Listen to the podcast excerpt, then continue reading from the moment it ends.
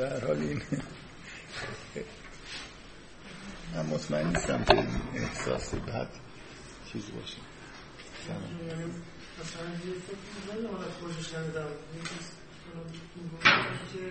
حالا خب سوال شما چیه؟ که چرا اینجوری مثلا اون احکام که سخت شده و سخت کردن شده مثلا به خاطر اینکه اشتباه بود و نمی‌دونم. ولی راست این احساس اینکه مثلا فرشته اونطوری که باید دیده نمیشن واقعا است واضحه دیگه. مثلا اینکه مثلا نمی‌دونم یعنی توی مستطیم که من دیدم مثلا رسما اون فرشته عاملی بود که به عنوان پایان خوش فیلم حالش گرفته شد. کنستانتین رو فکر می‌کنم از تلویزیون دیدم ولی الان حضور ذهن ندارم که مثلا آخرشش نمی‌دونم من خیلی ایده خاصی ندارم که نصر از کجا آب می‌خوره و در چه حدی. مثلا آره. اون بیشتر فکر می‌کنم خطاب به یهودی هاست اونجا نه به مسیحی یادم نیست. فکر می‌کنم اینجور خب بذارید بحث ادامه بدیم.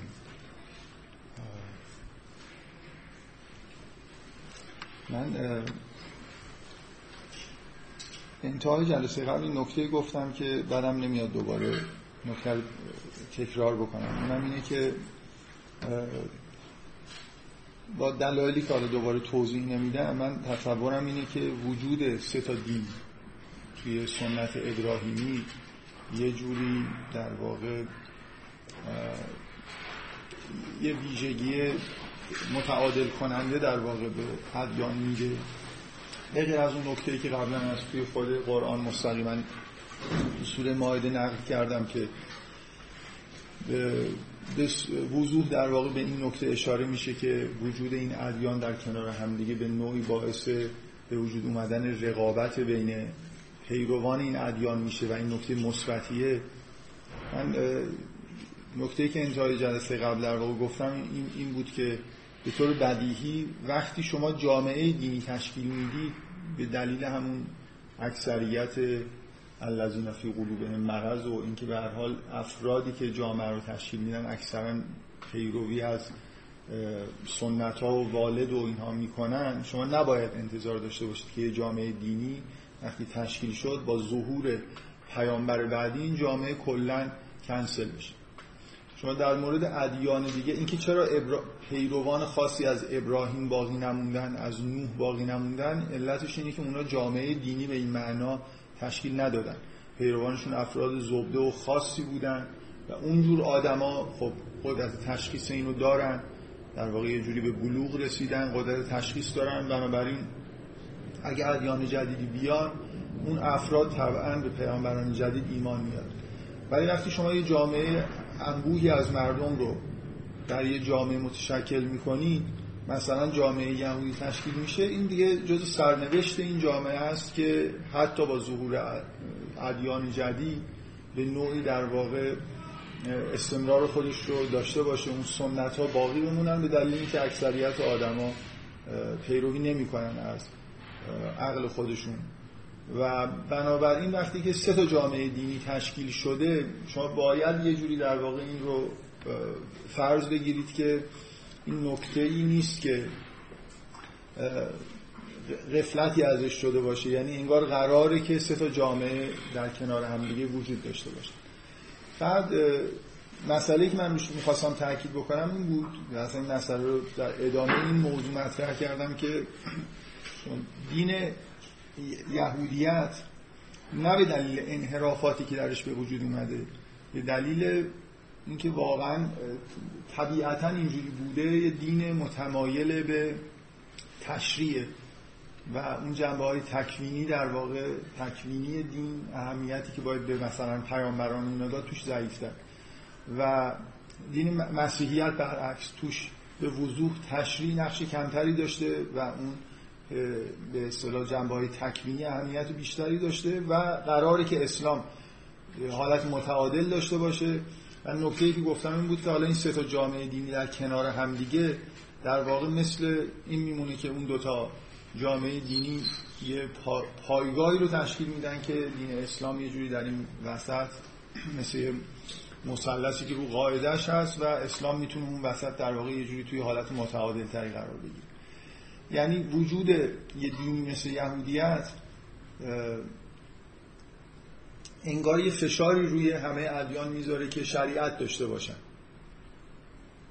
و وجود یه دینی مثل مسیحیت فشار روی ادیان می‌ذاره که اون جنبه های اخلاقی و تکوینی که مسیحیت در واقع روش تاکید داره بیشتر بهش اهمیت داده بشه. همین حضور این دوتا شاخه در واقع از دین ادیان ابراهیمی باعث میشه که شما مثلا مبتلا به این وضعیت نشید که الان مثلا یه دینی داشته باشید که شریعت توش نقش نداشته باشه یا ادیانی داشته باشید که توش کلا به مثلا فرض کنید شعن انبیا و اون جنبه های اخلاقی که حالا ویژگی های دعوت مسیحی اهمیت کمتری بدن.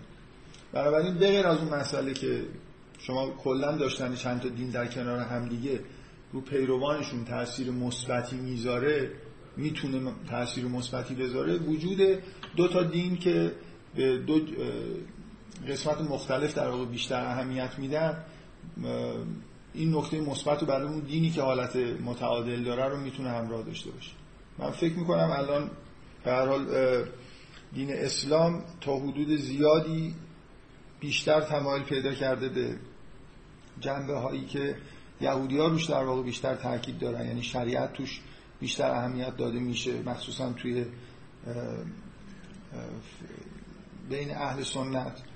و انگار یه جوری هم این مسئله اینکه روی یه قسمت تحت تاکید می‌کنید اونی که ضعیف میشه و برعکس هر کدومو که برمیدارید یه تاثیرات اینجوری می‌ذاره یه واقعیتیه. شما عملا می‌بینید که توی فرقه های اسلامی تشیع که اون جنبه های در واقع معنوی که برای پیامبران و ائمه قائله و اهمیتی که به این مسئله میده جز اصول عقاید خودش در واقع می‌دونه یه جوری مثلا فرض کنید مفهوم اسمت توش وجود داره و این حرفا.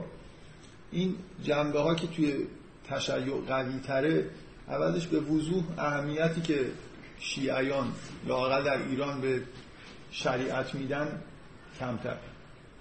اهل تسنن که خیلی بعضیاشون مقیدن که مو به مو مسائل مربوط شریعت رو اجرا بکنن عوضش کاملا از اون جنبه هایی که مهم هم هست یعنی اهمیت دادن و شناخت در واقع خود انبیا یه جوری به نظر میاد که غافل میشن بفهم. یه قسمت ماجرا که خب مثلا مفهوم مثلا دین و اینها یه جوری ایجاد شده شریعت ایجاد شده و مثلا مفهوم این قسمت تکوینی ایجاد شده. ولی یه قسمت ماجرا اینه که فراوانی این دینا الان یعنی فراوانی مهم نیست. فراوانی چی؟ مثلا فراوانی تعداد یهودی ها تعداد مسیح خب. یعنی اصلا اون رقابت امکان اتفاق افتادن داره یا در اون الان الان که قرار ایجاد بشه تعداد خیلی فرق لااقل در طول چیز در طول تاریخ این رقابته که بوده. آره دیگه. حالا حالا اینکه رقابت جنبه به اصطلاح رقابت مثبت داشته یا جنبه منفی یعنی خب بیشتر چیزی که در ظاهر شما وقتی به تاریخ نگاه می‌کنید می‌بینید اینه که این ادیان با هم دیگه جنگیدن. واقعا تاریخ بیشتر اون جنگا رو ثبت می‌کنه. ولی من خیلی به این جنبه سیاسی رقابت کار ندارم. توی جوامعی که مسیحی ها و یهودی ها و مسلمان کنار هم دیگه زندگی کردن که اتفاقا اتفاقی نبوده. این جوامعی که اینجوری بودن جوامعی بودن که حکومت اسلامی داشتن که تحمل می‌کردن ادیان دیگر رو. معمولا جوامعی که حکومت مثلا مسیحی داشتن خیلی یهودی و مسلمان رو تحمل نمی‌کردن. یعنی اینجوری نبود که آزادی مثلا دینی بهشون بدن. بیشتر فشار بیشتری روشون می آورد حکومت یهودی هم که حداقل دیگه بعد از ظهور دین مسیح وجود نداشته تا الان که خب الان که می‌بینید کمتر از همه ادیان ظاهرا تحمل می‌کنه. من بیشتر اولا نظرم به اون جاییه که مثلا فرض کنید مسلمان توی یه جامعه مسیحی اقلیت رو تشکیل میدن. خیلی مسلمان ببینید یهودی ها خودشون در تاریخشون من می‌خوام بگم این شما خود تاریخ رو بخونید این خیلی چیز واضحیه. مثلا یهودی ها وقتی که تبعید بابلی رو تجربه کردم یعنی به عنوان اقلیتی وارد یه جمعیت بزرگی شدن خیلی آدمای بهتری شدن. شما همین که این ادیان توی کره زمین وجود دارن و بعضی جاها مثلا مسلمانایی که توی یه جوامعی به عنوان اقلیت زندگی می‌کنن فکر می‌کنم اصولا آدمای جالبتری هستن. یه جوری اونایی که واقعا مقید به دین هستن خیلی اهمیت میدن به اینکه دین خودشون رو خوب مثلا رعایت بکنن. حالا به هر حال همین پدیده اقلیت ها نشون میده که این اتفاق تا حدودی میفته این مسئله سیاسی نیست. منظورم رقابت سر اشغال کردن سرزمین ها نیست. مسئله اینه که این آدما وقتی در کنار هم دیگه هستن رو هم دیگه چه تاثیراتی می‌ذارن؟ من صحبتم بوده خب این تو تاریخ بیشتر بعد اون جمعیت یهودی خب جمعیت خیلی کمیه دیگه نه؟ آخه تاثیرگذاری واقعا جمعیت خیلی نیست. یهودی ها الان خیلی ها معتقدن که تاثیرگذارترین جمعیت دنیا نه جمعیت دینی. کلا جمعیت دنیا یهودی ها هستن که تو سراسر دنیا یه جوری اثر خودشون رو باقی گذاشتن. من خیلی واقعا اینو به نظر نکته مهمی نمی‌رسه که الان ببینیم کی اکثریت داره کی اقلیت داره. من به عنوان مثال تصورم اینه که یهودی ها بیشتر تو تاریخ اسلام روی اسلام تاثیر گذاشتن تا مسیحی ها با اینکه رابطه بین مسلمان و مسیحی ها به نظر میاد که بیشتر بوده نسبت به رابطهشون با یهودی ها برای سوالی که می‌کنید جا برای فکر کردن اینا داره که واقعا این تاثیرات وجود داره یا نداره. من فکر می‌کنم یهودی ها به هر حال حضورشون تاثیرگذار بوده و هست دیگه. حالا شما بیشتر نظرتون همینه که یهودیاشون خیلی کم تعدادشون کمه خیلی ممکنه مهم نباشن ولی به نظر میاد اینجوری نیست. این مسئله در زمان ظهور اسلام هم همینجوری بوده. یعنی یهودی همیشه اقلیت کوچیکی توی جمعیت دنیا بودن. هیچ وقت مثل مسیحی ها و مسلمان ها بزرگ و چیز پیدا نکردن تو سراسر دنیا پخش بشن. ولی اتفاقا همین پخش شدنشون توی دنیا بعد از تخریب معبد یه جوری همه جا هستن دیگه. و اقلیت تاثیرگذاری هم هستن. به دلایل مختلف. بذارید حالا که این صحبت کردید من یه نکته ای که تو ذهنم هست حالا چون به هیچ جلسه ربط خاصی نداره تا حالا مستقیما بهش اشاره نکردم و بگم. من بحث مسیحیت که مطرح کردم حالا جدا از اون اهدافی که خودم داشتم یه مسئله ای که خیلی ظاهرا باعث شد که با علاقه اون جلسات رو گوش بدم این بود که انگار مسیحیت الان توی دنیا مطرحه. به دلیل همین جمعیت زیادی که داره. به دلیل اینکه مثلا بچه‌هایی که از ایران میرن برای تحصیلات خارج توی کشورهای مسیحی در واقع قرار می‌گیرن. در معرض تبلیغات مسیحی قرار می‌گیرن و بنابراین یه جوری مسیحیت مسئله ذهنیشون میشه. و یهودیت اینجوری نیست. من یه مقدار اون نکته که حالا می‌خوام بگم اینه که برای من واقعا این جنبش خیلی مهم نیست. اینکه کدومش الان مثلا فرض کنین موضوع روزه و اهمیت چون فکر می‌کنم که اینجا قراره که جلسات یه جهتگیری داشته باشه که برای فهم قرآن حرفایی بزنیم که موثر باشه و یهودیت توی قرآن مطرحه شاید بیشتر از مسیحیت لازمه که در مورد یهودیت هم یه چیزایی بدونیم و یه جور در واقع مواجهه با یهودیت رو حداقل توی قرآن درک بکنیم. اینی, اینی که برای من واقعا این که یهودی ها تبلیغ نمی کنن و مسئله ذهنی کسی یهودی شدن یا مسلمان موندن و این حرفا نیست این واقعا این چیز خیلی حاشیه‌ایه. اینکه چه چیزی مسئله روزه خیلی مهم نیست که اینکه ما به چه چیزی اهمیت بدیم. به نظر من دین یهود اگر از مسیحیت مهمتر نباشه اهمیتش کمتر نیست. ولی اینکه دو نفر توی دنیا باقی مونده باشن یا اصلا هیچ کسی از دین یهود دیگه پیروی نکنه فرق نمی‌کنه. این دین به عنوان یه پدیده تاریخی پدیده بسیار مهمی بوده. خیلی از گرایش های دینی که الان توی دنیا هست حتی انحراف های دینی که تو دنیا هست اولین بار اینا تجربه کردن. حتی ممکنه از این جوامع به جوامع دیگه سرایت کرده باشه. بنابراین درک یهودیت برای دین شناسی به طور کلی خیلی مهم.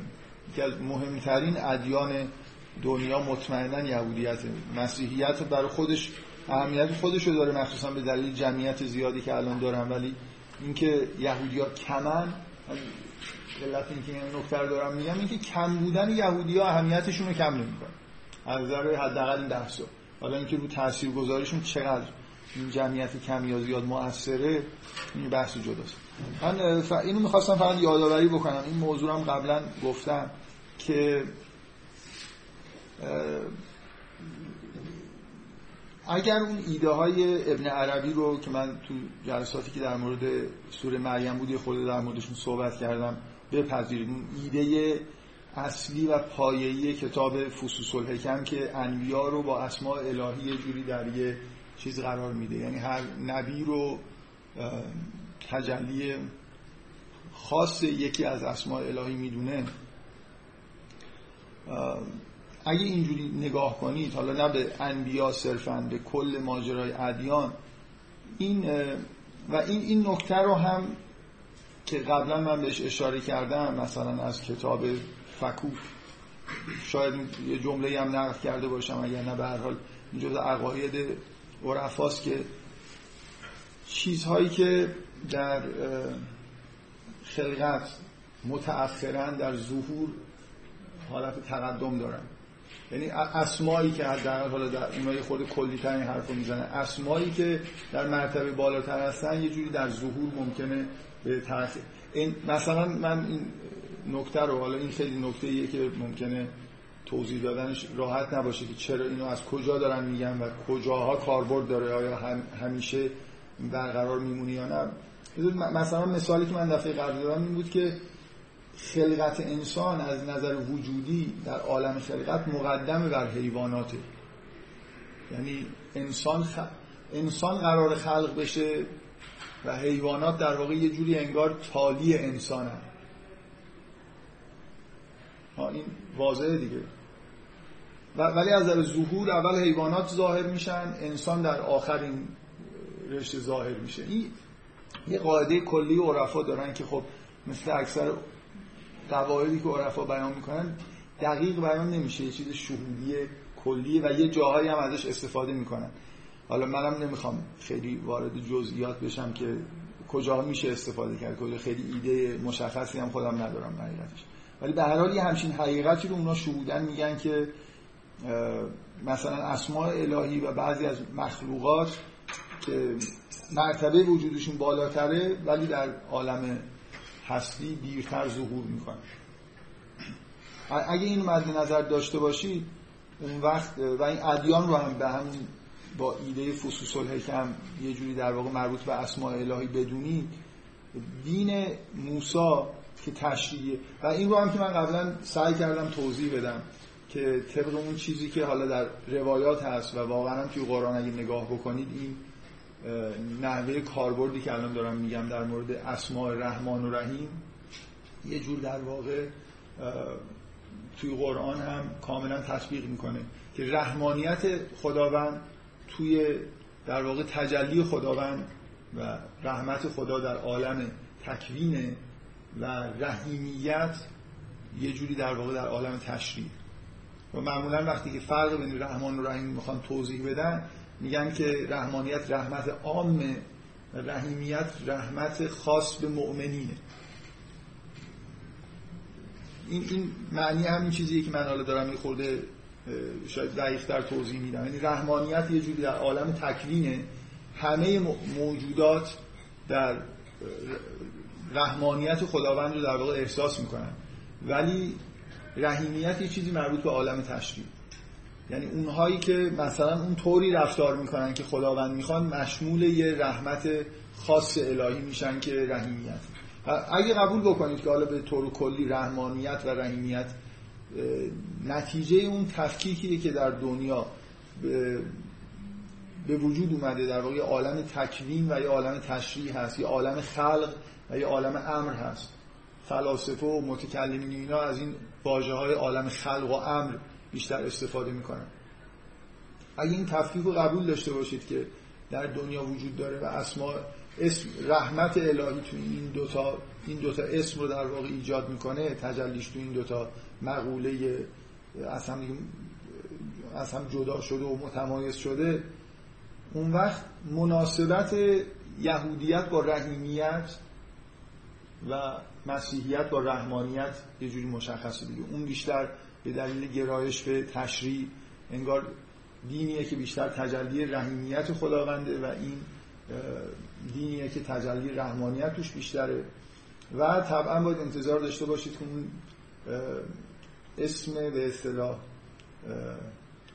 حالا اسم اعظم حالا بر اسم جامعه خداوند که الله چیز باشه به اصطلاح. یه جوری در اسلام تجلی کرده باشه. نمی‌دونم منظورم فهمیدید. این سه تا اسم مهم که در بسم الله الرحمن الرحیم میان من دارم سعی می‌کنم که یه جوری با اون قواعدی که قبلا بیان کردم بگم که اینا در واقع به, این ست... به وجود این سه تا دین به نوعی مربوط میشن و تقدم و تأخرشون هم با تقدم و تأخر ظهور این ادیان در واقع یه جوری هماهنگی داره.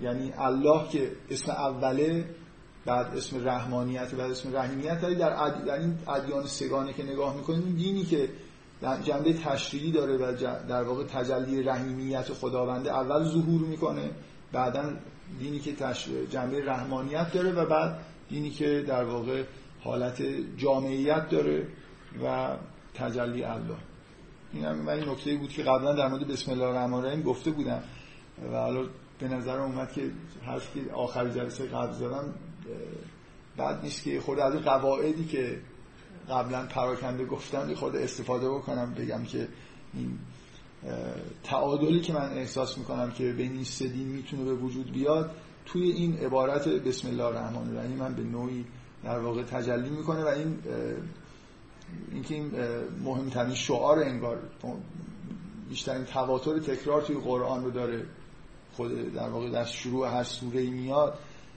برای من یه حالت این شکلی داره که این انگار در حال مشیت الهیه که این سه تا چیز کنه انگار الله روی همین رحمانیت و رحیمیته که یه جوری اسم الله انگار چیز می‌کنه. برای ما قابل درک میشه نمی‌دونم. حالا بگذار. روی چی؟ روی این چیزی که اصرار من نمیم اصرار یعنی شما بگید من اگه اصرار نداشته باشم کوتاه خب بقیه دینا چطور؟ بقیه قبلی های اون قبلی ها به حال تاکید روی چیزی بوده دیگه. آره خب اسماء الهی من میگم اون ایده های فسوس رو بپذیرید که مثلا حضرت نوح و هر دینی که میاد تجلی اسمایی هستن. موضوع اینه که در ابتدا اسم الله هست.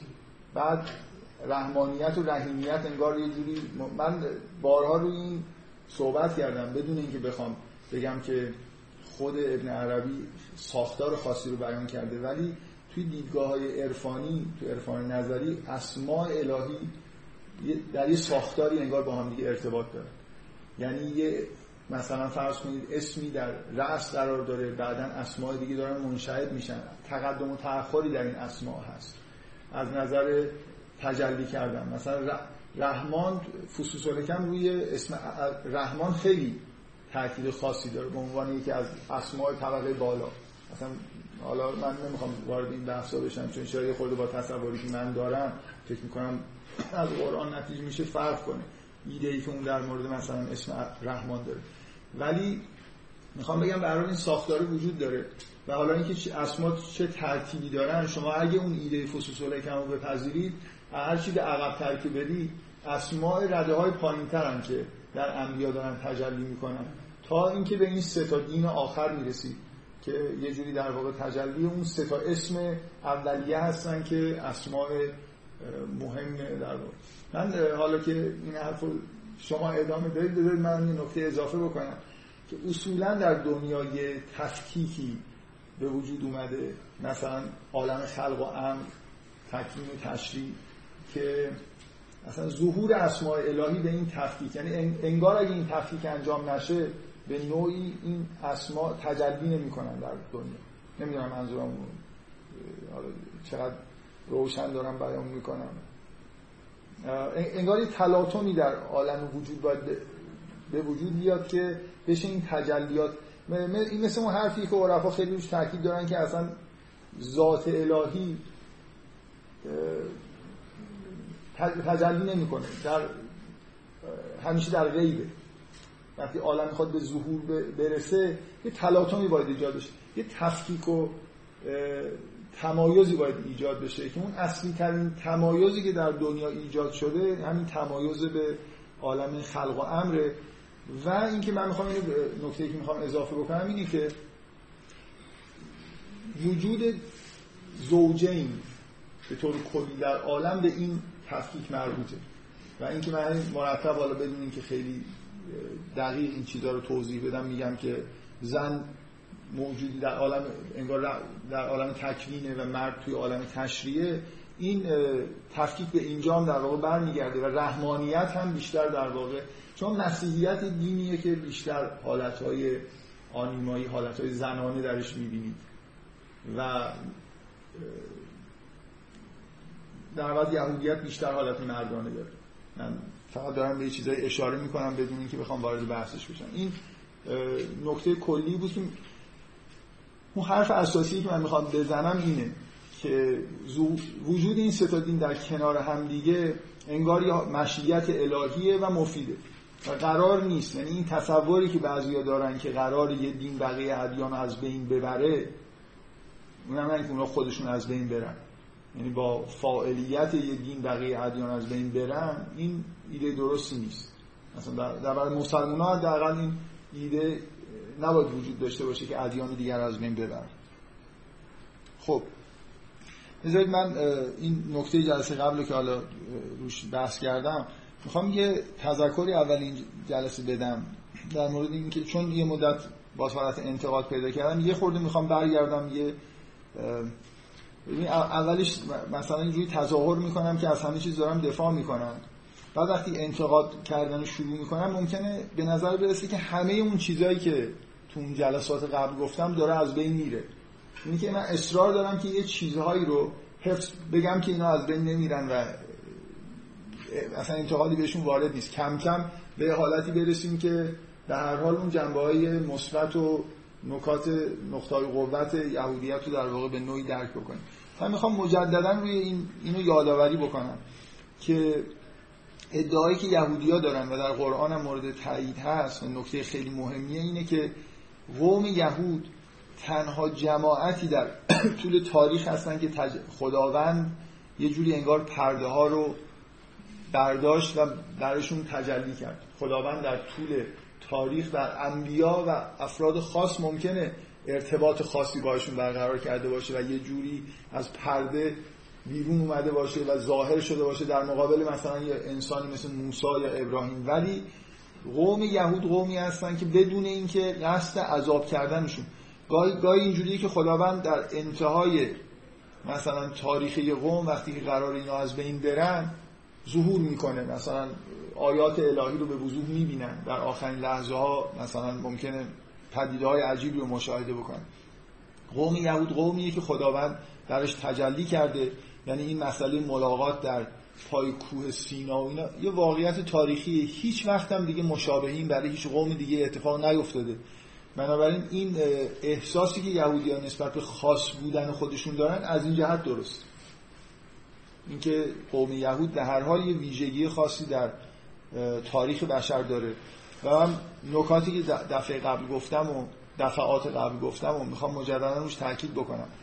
وقتی یه همچین اتفاقی میفته وقتی که یه همچین تجلی در واقع صورت می‌گیره قوم یهود علاوه بر اینکه در مقابل این تجلیات خاص قرار می‌گیرن در پای کوه سینا سالهای سال این همراهی خداوند رو در واقع تجربه می‌کنن. یعنی همینطور که مثلا در بیابان دارن میرن به طور مداوم معجزاتی رو می‌بینن. این تأثیری روی اجداد که در اون زمان در واقع حاضر بودن پدران این قوم گذاشته که پاک شدنی نیست. من می‌خوام از این دفاع بکنم که واقعا توی اون وجدان جمعی قوم یهود یه چیزی وجود داره. یه سابقه ای وجود داره از این تجلی الهی که به هر حال اثرش رو شاید تا الان هم بتونیم ببینیم. اینا هیچ ربطی به این نداره که ما مثلا به جور برتری و این حرفا قائل باشیم. من حرفی در مورد این نمی‌زنم که مثلا چه قومی قوم برتره. ولی اینو فراموش نکنیم که خداوند ارتباط خاصی با این قوم داشته و این چیزی که در قرآن هم روش در واقع اصرار هست که همچین اتفاقایی افتاده و این چیزی نیست که فراموش شدنی باشه و تأثیرش پاک شدنی باشه. اگه قرنها هم بگذره یهودی ها مرتکب هر کاری که بشن به هر حال یه جوری هنوز اون اتفاقی که اونجا افتاده و اون سالهایی که اینا به این شکل تجربه کردن که تا زمان ظهور مسیح هم همچنان این مسئله ارتباط حداقل با ظهور انبیا استمرار داشته این به قوم یهود یه ویژگی خاص میده که قابل انکار نیست. و قابل انکار نیست که یهودیا به هر حال این قوم به دلیل این سابقه تاریخی اولا از سلاله ابراهیم هستن بنابراین یه جور در واقع ویژگی خاصی از نظر اینکه فرزندان ابراهیم هستن دارن. بعدم قابل انکار نیست که یهودیا رسالتی رو حداقل در یه دورانی از تاریخ به دوش گرفتن. حالا خوب یا بد مبلغ توحید بودن. در کنار هم اکثریت قاطع اقوامی که همیشه مشرک بودن یهودی این پرچم توحید رو در, با در واقع با خودشون حمل کردن. خیلی از اخلاقیات دینی که الان ما در همه ادیان در واقع بهشون معتقد هستیم و بشر هم کم کم به این اخلاقیات معتقد شده شاید در بعضی از جنبه ها جامعه هایی که الان دینی نیستن در رعایت بعضی از این اخلاقیات از جوامع دینی پیش افتاده باشن. و خب این خیلی نکته جالبیه که اون چیزی که قرار بود ادیان در دنیا تبلیغ بکنن. ببینید شما اگه واقعا به حقیقت دین اسم ادیان رو فراموش کنید به حقیقت دین کار داشته باشید اون وقت براتون نامطبوع نیست. که ببینید که بعضی از جوامعی که جوامع دینی به اون صورت حساب نمیشن بعضی از این اخلاقیات رو به خوبی جذب کردن. خلاصه هدف هدف اینه که جامعه بشر اصلاح بشه. نه منظورم می‌فهمید نه؟ یعنی نه تنها نباید حالت حسادت وجود داشته باشه. اگه شما می‌بینید که مثلا جوامع اروپایی از نظر رعایت عدالت بین مردم مثلا حکومت هایی که در اروپا هستن از نظر اجرای عدالت خیلی پیشرفته تر از حکومت هایی هستن که جوامع دینی مخصوصا در مثلا جامعه ما وجود دارن. خب این این که به هر حال ادیان یه پرچمی رو برداشتن و این تأثیر رو در دنیا گذاشتن یه سری شعارهایی که داده شده الان یه جایی داره اجرا میشه خوبه دیگه. حالا ما باید خوشحال باشیم از اینکه اگه متوجه بشیم از نظر آماری حالا بعضی از جوامع که خیلی هم دینی نیستن کمتر از جوامع دینی مخصوصا از ایرانی ها دروغ میگن خب خوبه. برای ما, خداوند می‌خواد که در زمین مردم دروغ نگن. عدالت رو مثلا رعایت بکنن. این جنبش دینی و الهی که در دنیا وجود داشته در حال تاثیرات خودشو گذاشته و یهودی ها حداقل هزار سال پرچمدار این جنبش بودن. اینا نکته که من برای اینکه خیلی جو جلسات منفی و بر علیه یهودیت نشه میل داشتم که در موردشون دوباره صحبت بکنم. قرار نیست که این چیزها رو من نقد بکنم. من خودم همین حرفایی که دارم می‌زنم و الان دیگه واقعا از طرف خودم دارم میگم و اینا رو قبول دارم. این اتفاقا افتاده. دین یهود قوم یهود قوم مهمیه در تاریخ و قرآن هم اینا رو تایید می‌کنه. بله. نه نمیشه گفت. من نمی‌خوام بگم که لزوما شما می‌تونید یه استنتاج مثلا دقیق تاریخی بکنید که الان اخلاق اخلاقی که در دنیا برقرار شده لزوما منشه. من فکر می‌کنم اگه تحقیق تاریخی بکنید تاثیر ادیان رو به وضوح می‌بینید مسیحیت خیلی موثر بوده توی در واقع رشد یه مجموعه از اخلاقیات توی دنیا به طور کلی. ولی من بیشتر تاکیدم روی اینه که اگر الان یه همچین اتفاقی هم افتاده خب خوبه. که شعارهای دینی در دنیا شعارهایی که از طرف ادیان تبلیغ می‌شد به نوعی در واقع در دنیا همچنان دنیا به سمت به سمتش رفته و بعضی ها رو حداقل تجلیشو می‌بینیم بعضی ها برعکس. دنیا از بعضی از این شعارهایی که در ادیان داده می‌شد کاملا دور شد. مثلا فرض کنید در زمینه افاف و محدودیت روابط زن و مرد و اینکه مثلا به خانواده اهمیت داده بشه خب به وضوح می‌بینید توی صد سال اخیر در جهت خلاف این حرکت شده. و حالا اینکه این نتیجه افراط نمی‌دونم مسیحی ها بوده یا نه اون بحث جداگانه ایه ولی می‌خوام بگم که کلا وقتی به دنیا داریم نگاه می‌کنیم در واقع برقرار شدن و اینکه در بعضی از جوامعی که دینی نیستن ظهور در واقع عملی شدن بعضی از این شعارها رو می‌بینیم من فکر می‌کنم مقابل دفاعی که ادیان خیلی موثر بوده. ولی حالا خیلی نمی‌خوام روش تاکید بکنم. ولی مسیحیت به عنوان مثال این در واقع نکته اینه که فرهنگ اروپایی همین الانش تا حدود زیادی اگه منشأی داشته باشه یونان و مسیحیت. و اینکه این اخلاقیات در یونان نیست. بلکه مسیحیت خیلی از این چیزهایی که الان اروپا تا حدودی دارن رعایت می‌کنن رو از مسیحیت گرفتن فکر کنم خیلی واضحه. ولی به هر این احتیاج به سند و مدرک ارائه کردن داره در مورد اینکه این ویژگی ها از کجا اومد من خواستم اینو در واقع مجدد تکرار بکنم که این بخش از بحثایی که قبلا گفتم حالا با طول و تفصیل زیاد اینا رو کاملا من خودم شخصا بهش اعتقاد دارم فکر می‌کنم با قرآنم کاملا هماهنگ. اینکه یهودی های همچین شخصیتی در طول تاریخ داشتن. و تمام مشکل در واقع به اینجا برمیگرده که مسیح ظهور کرد قوم یهود همونطوری که خودشون معتقد بودن دوران رسالتشون تموم شد ولی این رو نپذیرفتن. و همچنان دارن به رسالت خودشون که آماده کردن دنیا برای ظهور مسیح ادامه میدن با همین کارهایی که دارن می‌کنن اینا مثلا یه جوری به حال در طول این دو هزار سال دارن یه رسالتی رو ادامه میدن که به نوعی در واقع رسالت ختم شده است. قرار بوده که بعد از اینکه این قوم این جامعه دینی تشکیل شد در حال کار به ظهور مسیح و همگانی شدن دعوت توحید در سراسر دنیا و تشکیل جامعه دینی مثلا بین المللی برسه. این اتفاقا همش افتاده ولی یهودی ها همچنان اونهایی که هنوز در واقع به یهودیت معتقدن به نوع اعتقادشون اینه که این اتفاقات قراره که در آینده بیفته. این خیلی نکته مهمی. من همش چندین بار تا حالا به بحث به اینجا رسیده که به نظر میاد که مشکل در واقع اگه مشکلی برای دین یهود قائل باشید اساسش برمیگرده یک نکته اساسیش برمیگرده به اینجا که آیا مسیح واقعا ظهور کرده یا نکرده. که آیا دین یهود باید ادامه پیدا بکنه یا تبدیل همشون ایمان بیارن به دین بعدی در واقع برمیگرده سر همین اختلاف که آیا حضرت مسیح که ما قبول داریم که همون مسیح موعود بوده برای قوم بنی اسرائیل آیا ظهور کرده؟ و این موضوع در واقع برمیگرده به مسئله که مربوط به تحریف یا آدم تحریف کتب دینی یهود میشه. یعنی شما اگه از یهودی ها بپرسید که چرا مسیح رو نمیپذیرید به عنوان مسیح موعود خودتون اونا ادعاشون اینه که با اون چیزی که در متون دینی ما می‌بینیم هماهنگی نداره. مسیحی که ظهور کرده اون مسیحی نیست که ما منتظرش بود من از اینجا فکر کنم این بحثی که حداقل یه جلسه توی اون جلساتی که از طرف یهودی ها صحبت می‌کردم روش تاکید کردم این بود که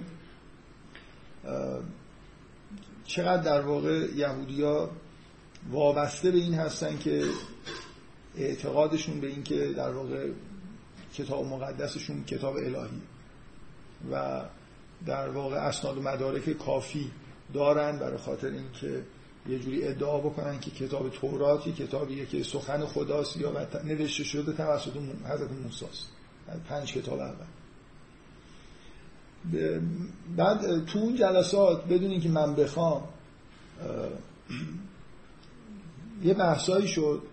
من سعی کردم یه استدلالایی بکنم که چرا می‌تونیم یهودی ها چجوری دفاع می‌کنن از اینکه دینشون تعریف نشده. و چون بعضی از استدلال شبیه استدلال مسلمان ها بود برای اینکه ثابت بکنن که قرآن تعریف نشده ناخواسته بحثی توی کلاس انجام شد در مورد اینکه این استدلال درست هستن یا نیستن و اینکه آیا ممکن این استدلال برای یهودی ها غلط باشه برای مسلمان درست باشه؟ من خیلی جزئیات بحثی که انجام شده یادم نیست ولی می‌خوام یه خورده در مورد فکر می‌کنم که به وضوح بحث کردن در مورد یهودیت هیچ چاره ای نیست برخلاف بحث کردن در مورد مسیحیت که من فکر می‌کنم اونجا من خیلی بحثی تأکیدی روی تحریف شدن یا تحریف نشدن متون دینشون نکردم ولی اینجا اگه واقعا این قبول بکنید که نقطه اصلی مشکل یعنی شما خیلی چیزای یهودیت رو میپذیرید نکته اساسی که میمونه اینه که آیا اینا رسالتشون به پایان رسیده یا نه؟ آیا مسیح ظهور کرده یا نه؟ تمام استدلال یهودیا برای نپذیرفتن مسیح برمیگرده به متون دینی خودشون. بنابراین بی نهایت اهمیت پیدا می‌کنه که این متون تحریف شده نباشن یعنی اعتقاد یهودیا به این که این متون متون الهی هستن و خوب حفظ شدن میشه اون به اصطلاح چی میگم نقطه اصلی اصلا اینکه دین یهود باید وجود داشته باشه یا نداشته باشه. من ناچار بنابراین وقتی در مورد یهودیت بحث می‌کنیم باید در مورد مسئله تحریفی آدم تحریف بحث بکنم. من واقعا یادم نیست الان یادداشته خودم پیدا نکردم که نگاه کنم که مجموعه استدلالایی که از طرف یهودیا کردم چی بود. فکر می‌کنم حداقل دو تا نکته مهم اگه کسی چیزی دیگه هم یادش هست اضافه بکنه بعد نیست که الان تو این جلسه یه خورده در مورد این مسئله تحریف صحبت بکنیم. یه نکته اساسی که شبیه استدلالای مسلمان هست این یهودی ها شعنی برای تورات قائلن که کلام خداست. خداوند عالم خلقت رو خلق کرده. عالم تکوین رو به وجود آورده. اونا هم خیلی روی این مسئله تکوین و تشریع و اینا به هر حال توی صحبتاشون حتی اسماء الهی مربوط به این چیزها هم به نوعی دارن. و بعد از خلقت عالم تکوین خداوند در واقع اون امر خودش رو شریعت خودش رو هم به بشر ارزانی کرده که قرار تکمیل کننده عالم تکوین باشه. بنابراین مسلمان ها و مسیحی ها همراه یهودی ها شکی ندارن که یه توراتی وجود داشته که این فرستاده شده از طرف خداوند. یهودی ها اساس یکی از استدلالای مهمشون اینه که خداوند اجازه نمیده که کلامش تحریف بشه. یعنی همین که شما پذیرفتید که فرمانهای خداوند برای بشر فرستاده اون وقت ادعای این که این کلام از بین رفته ادعایی که با عقل جور در نمیاد. یعنی مثل اینه که خداوند یه بخشی از وجود خودش رو مثلا در اختیار قرار بده که یه عده بیان عوضش کنن روش درش دست ببرن. یه جوری این با ماهیت مسئله جور در نمیاد که شما اولا از یه طرف معتقد باشید که این مجموعه فرامین و این چیزهایی که نازل شده اینا کلام خداست. بعدم بگید که خداوند اینا رو حفظ نکرده و مثلا مورد دست برد قرار گرفتن مسلمان ها یه همچین اعتقادی در مورد قرآن دارن یه همچین دفاعی در مورد عدم تحریف قرآن می‌کنن. و جالب هم هست که در این ادعا از خود قرآن کمک می‌گیرن که این آیه در قرآن هست که انا نحن نزلنا ذکر و انا مثلا له لحافظیم که خب یه آدمی که معتقد به تحریفه می‌تونه معتقد باشه که این آیه هم جزو چیزهایی که در به صورت تحریف شده وارد قرآن شد ایشون که وارد شد جلسه رسمی شد در رو بستی. خب بعد جلسه رو به رسمی از اینجا ادامه خب این یه استدلال کلیه که جنبه فلسفی داره که کلام خداوند قابل تعریف نیست. مسلمان به با همچین استدلالی در واقع قرآن رو محفوظ از تحریف می‌دونن. نکته دیگه اینه که یهودی ها معتقدن و اسناد تاریخی کاملا مدللی دارن که احتمام به تورات حداقل به اسفار خمسه در طول تاریخ یهودیت خیلی زیاد بوده. یعنی اسفار خمسه از اون زمانی که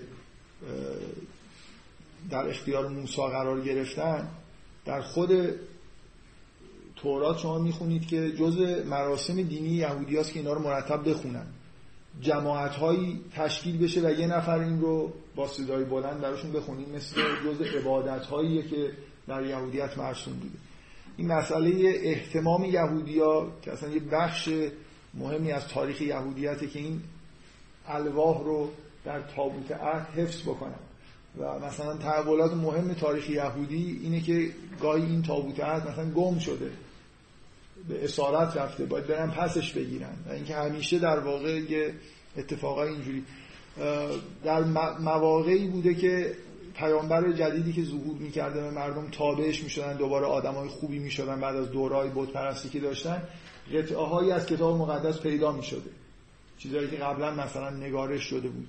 و اینا به هر حال نشون میده که وجود حداقل اسفار خمسه در بین یهودی ها مسئله همونجوری که مسلمان ها به وضوح احتمام فوق زیادی نسبت به قرآن داشتن و این رو دلیل بر این می‌گیرن که قرآن تحریف نمی‌تونه شده باشه مسلمان ها یه ادعاشون در عدم تحریف قرآن همین مسئله تاریخیه. میگن که از زمان پیغمبر چیزی بین مسلمان ها به اندازه حفظ قرآن در موردش احتمام وجود نداشته. یعنی یه کاری مسلمان ها کرده باشن اینی که حداقل این الفاظ و ظاهر قرآن رو حفظ بکنن. تعداد خیلی زیادی حافظ قرآن وجود داشته. از همون لحظه ای که وحی شده با وجود اینکه اونجا کتابت در یه سطح خیلی پایینی وجود داشت هر جوری شده اینا رو روی پوست آهو و نمی‌دونم خشت خام و هر جوری بود این آیات می نوشتن و اینا رو سعی می‌کردن حفظ بکنن. یعنی این شما در تاریخ اسلام این احتمام مسلمان به اینکه این کتابی که باید حفظ بشه رو می‌بینید. و بنابراین ادعای تحریف قرآن سخت میشه در نظر تاریخی به دلیل اینکه کی این کارو کرده؟ چطور اعتراضی نسبت بهش انجام نشده؟ چطور ورژن های مختلفی از قرآن وجود نداره؟ اینا یه مقدار در واقع مسائلیه که مسلمان ها رو به نوعی مطمئن می‌کنه به اینکه تحریفی اتفاق نیفتاده در مورد قرآن. یهودی هم, هم یه همچین استدلالی دارن که از نظر تاریخی احتمام وجود داشته نسبت به تورات مخصوصا نسبت به اسفار خمسه همونطوری که الان وجود داره. من یه بار تو این جلسات در مورد کتاب مقدس که صحبت می‌کردم گفتم که رسم متداول همه جوامع یهودی خوندن اسفار خمسه در طول یه سال ختم تورات می‌گیرن. یعنی یک سال شنبه ها که میرن قطعه قطعه به طور مشخصی جایی که معلوم شده رو هفته یه بار یه چیزایی می‌خونن. طوری که در پایان سال تورات رو ختم بکنن که مصادف میشه با یکی از اعیادشون. و, و این سنتی که برای در بین یهودی ها وجود داشته و اینا دلایلی که تورات تعریف شده نیست. مثلا. این بفهم. آره یه دلیل دیگه. من این دلیل دومی که گفتم بعد از اینکه حرفامو شروع کردم یادم افتاد. به دلیل سومی که دارم میگم دلیل دومی که تو ذهنم بود. اگه باز چیزی اضافه یادتون میمونه بگید دلیل سوم وجود انبیا در بین بنی اسرائیل. تا زمان ظهور مسیح. و اینکه چطور ممکنه مثلا فرض کنید کتاب مقدس تحریف شده باشه. حضرت زکریا هم حضور داره. به طور مداوم انبیای همونطوری که قرآن میپذیره در طول هزار سال تاریخ بنی اسرائیل قبل از مسیح اومدن کتاب آسمانی هم تحریف شده ولی اینا کاری نکردن. ورژن های صحیحش رو نیاوردن و به نظر نمی‌رسه کوچکترین فکر تاریخی وجود داره که کسی از انبیایی که ما قبول داریم که انبیاء الهی بودن در مورد این کتاب مسئله گفته باشه. شما این نکته اضافی می‌خواید بکنید؟ بگید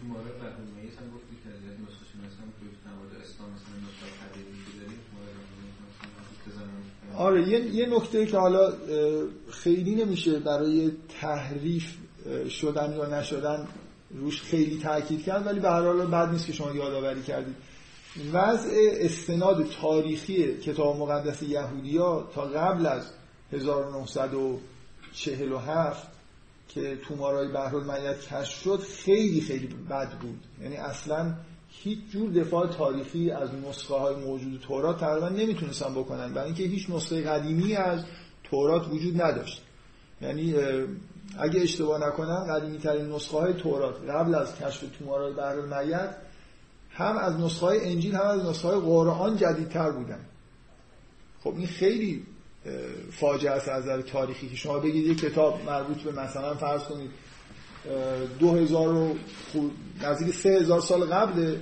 بعد بگین خب نسخه هاش کو؟ مثلا بگید این مال 700 سال قبل مثلا این نسخه پیدا کردیم یه جایی. تو مارای بحر المیت لااقل مربوط به دو هزار سال قبل و میزان انتباقشون با کتاب مقدس یهودیا خب خیلی دلگرم کننده و شادی آور بوده برای جامعه یهودی. منتها اینطوری نیست که کاملا منطبق باشه. اولا همه فصلها وجود بعضی فصلها اضافه وجود داره برای اینکه تاریخ تدوین کتاب مقدس یهودیا به شکل فعلی بعد از شماره بحر یعنی همونطوری که مسیحی مثلا تو قرن چهارم میلادی کتاب خودشون رو به اصطلاح اون کانون رو تصویب کردن که چیا هست چیا نیست. یهودی ها حد اکثر قرن دوم میلادی این کار کردن.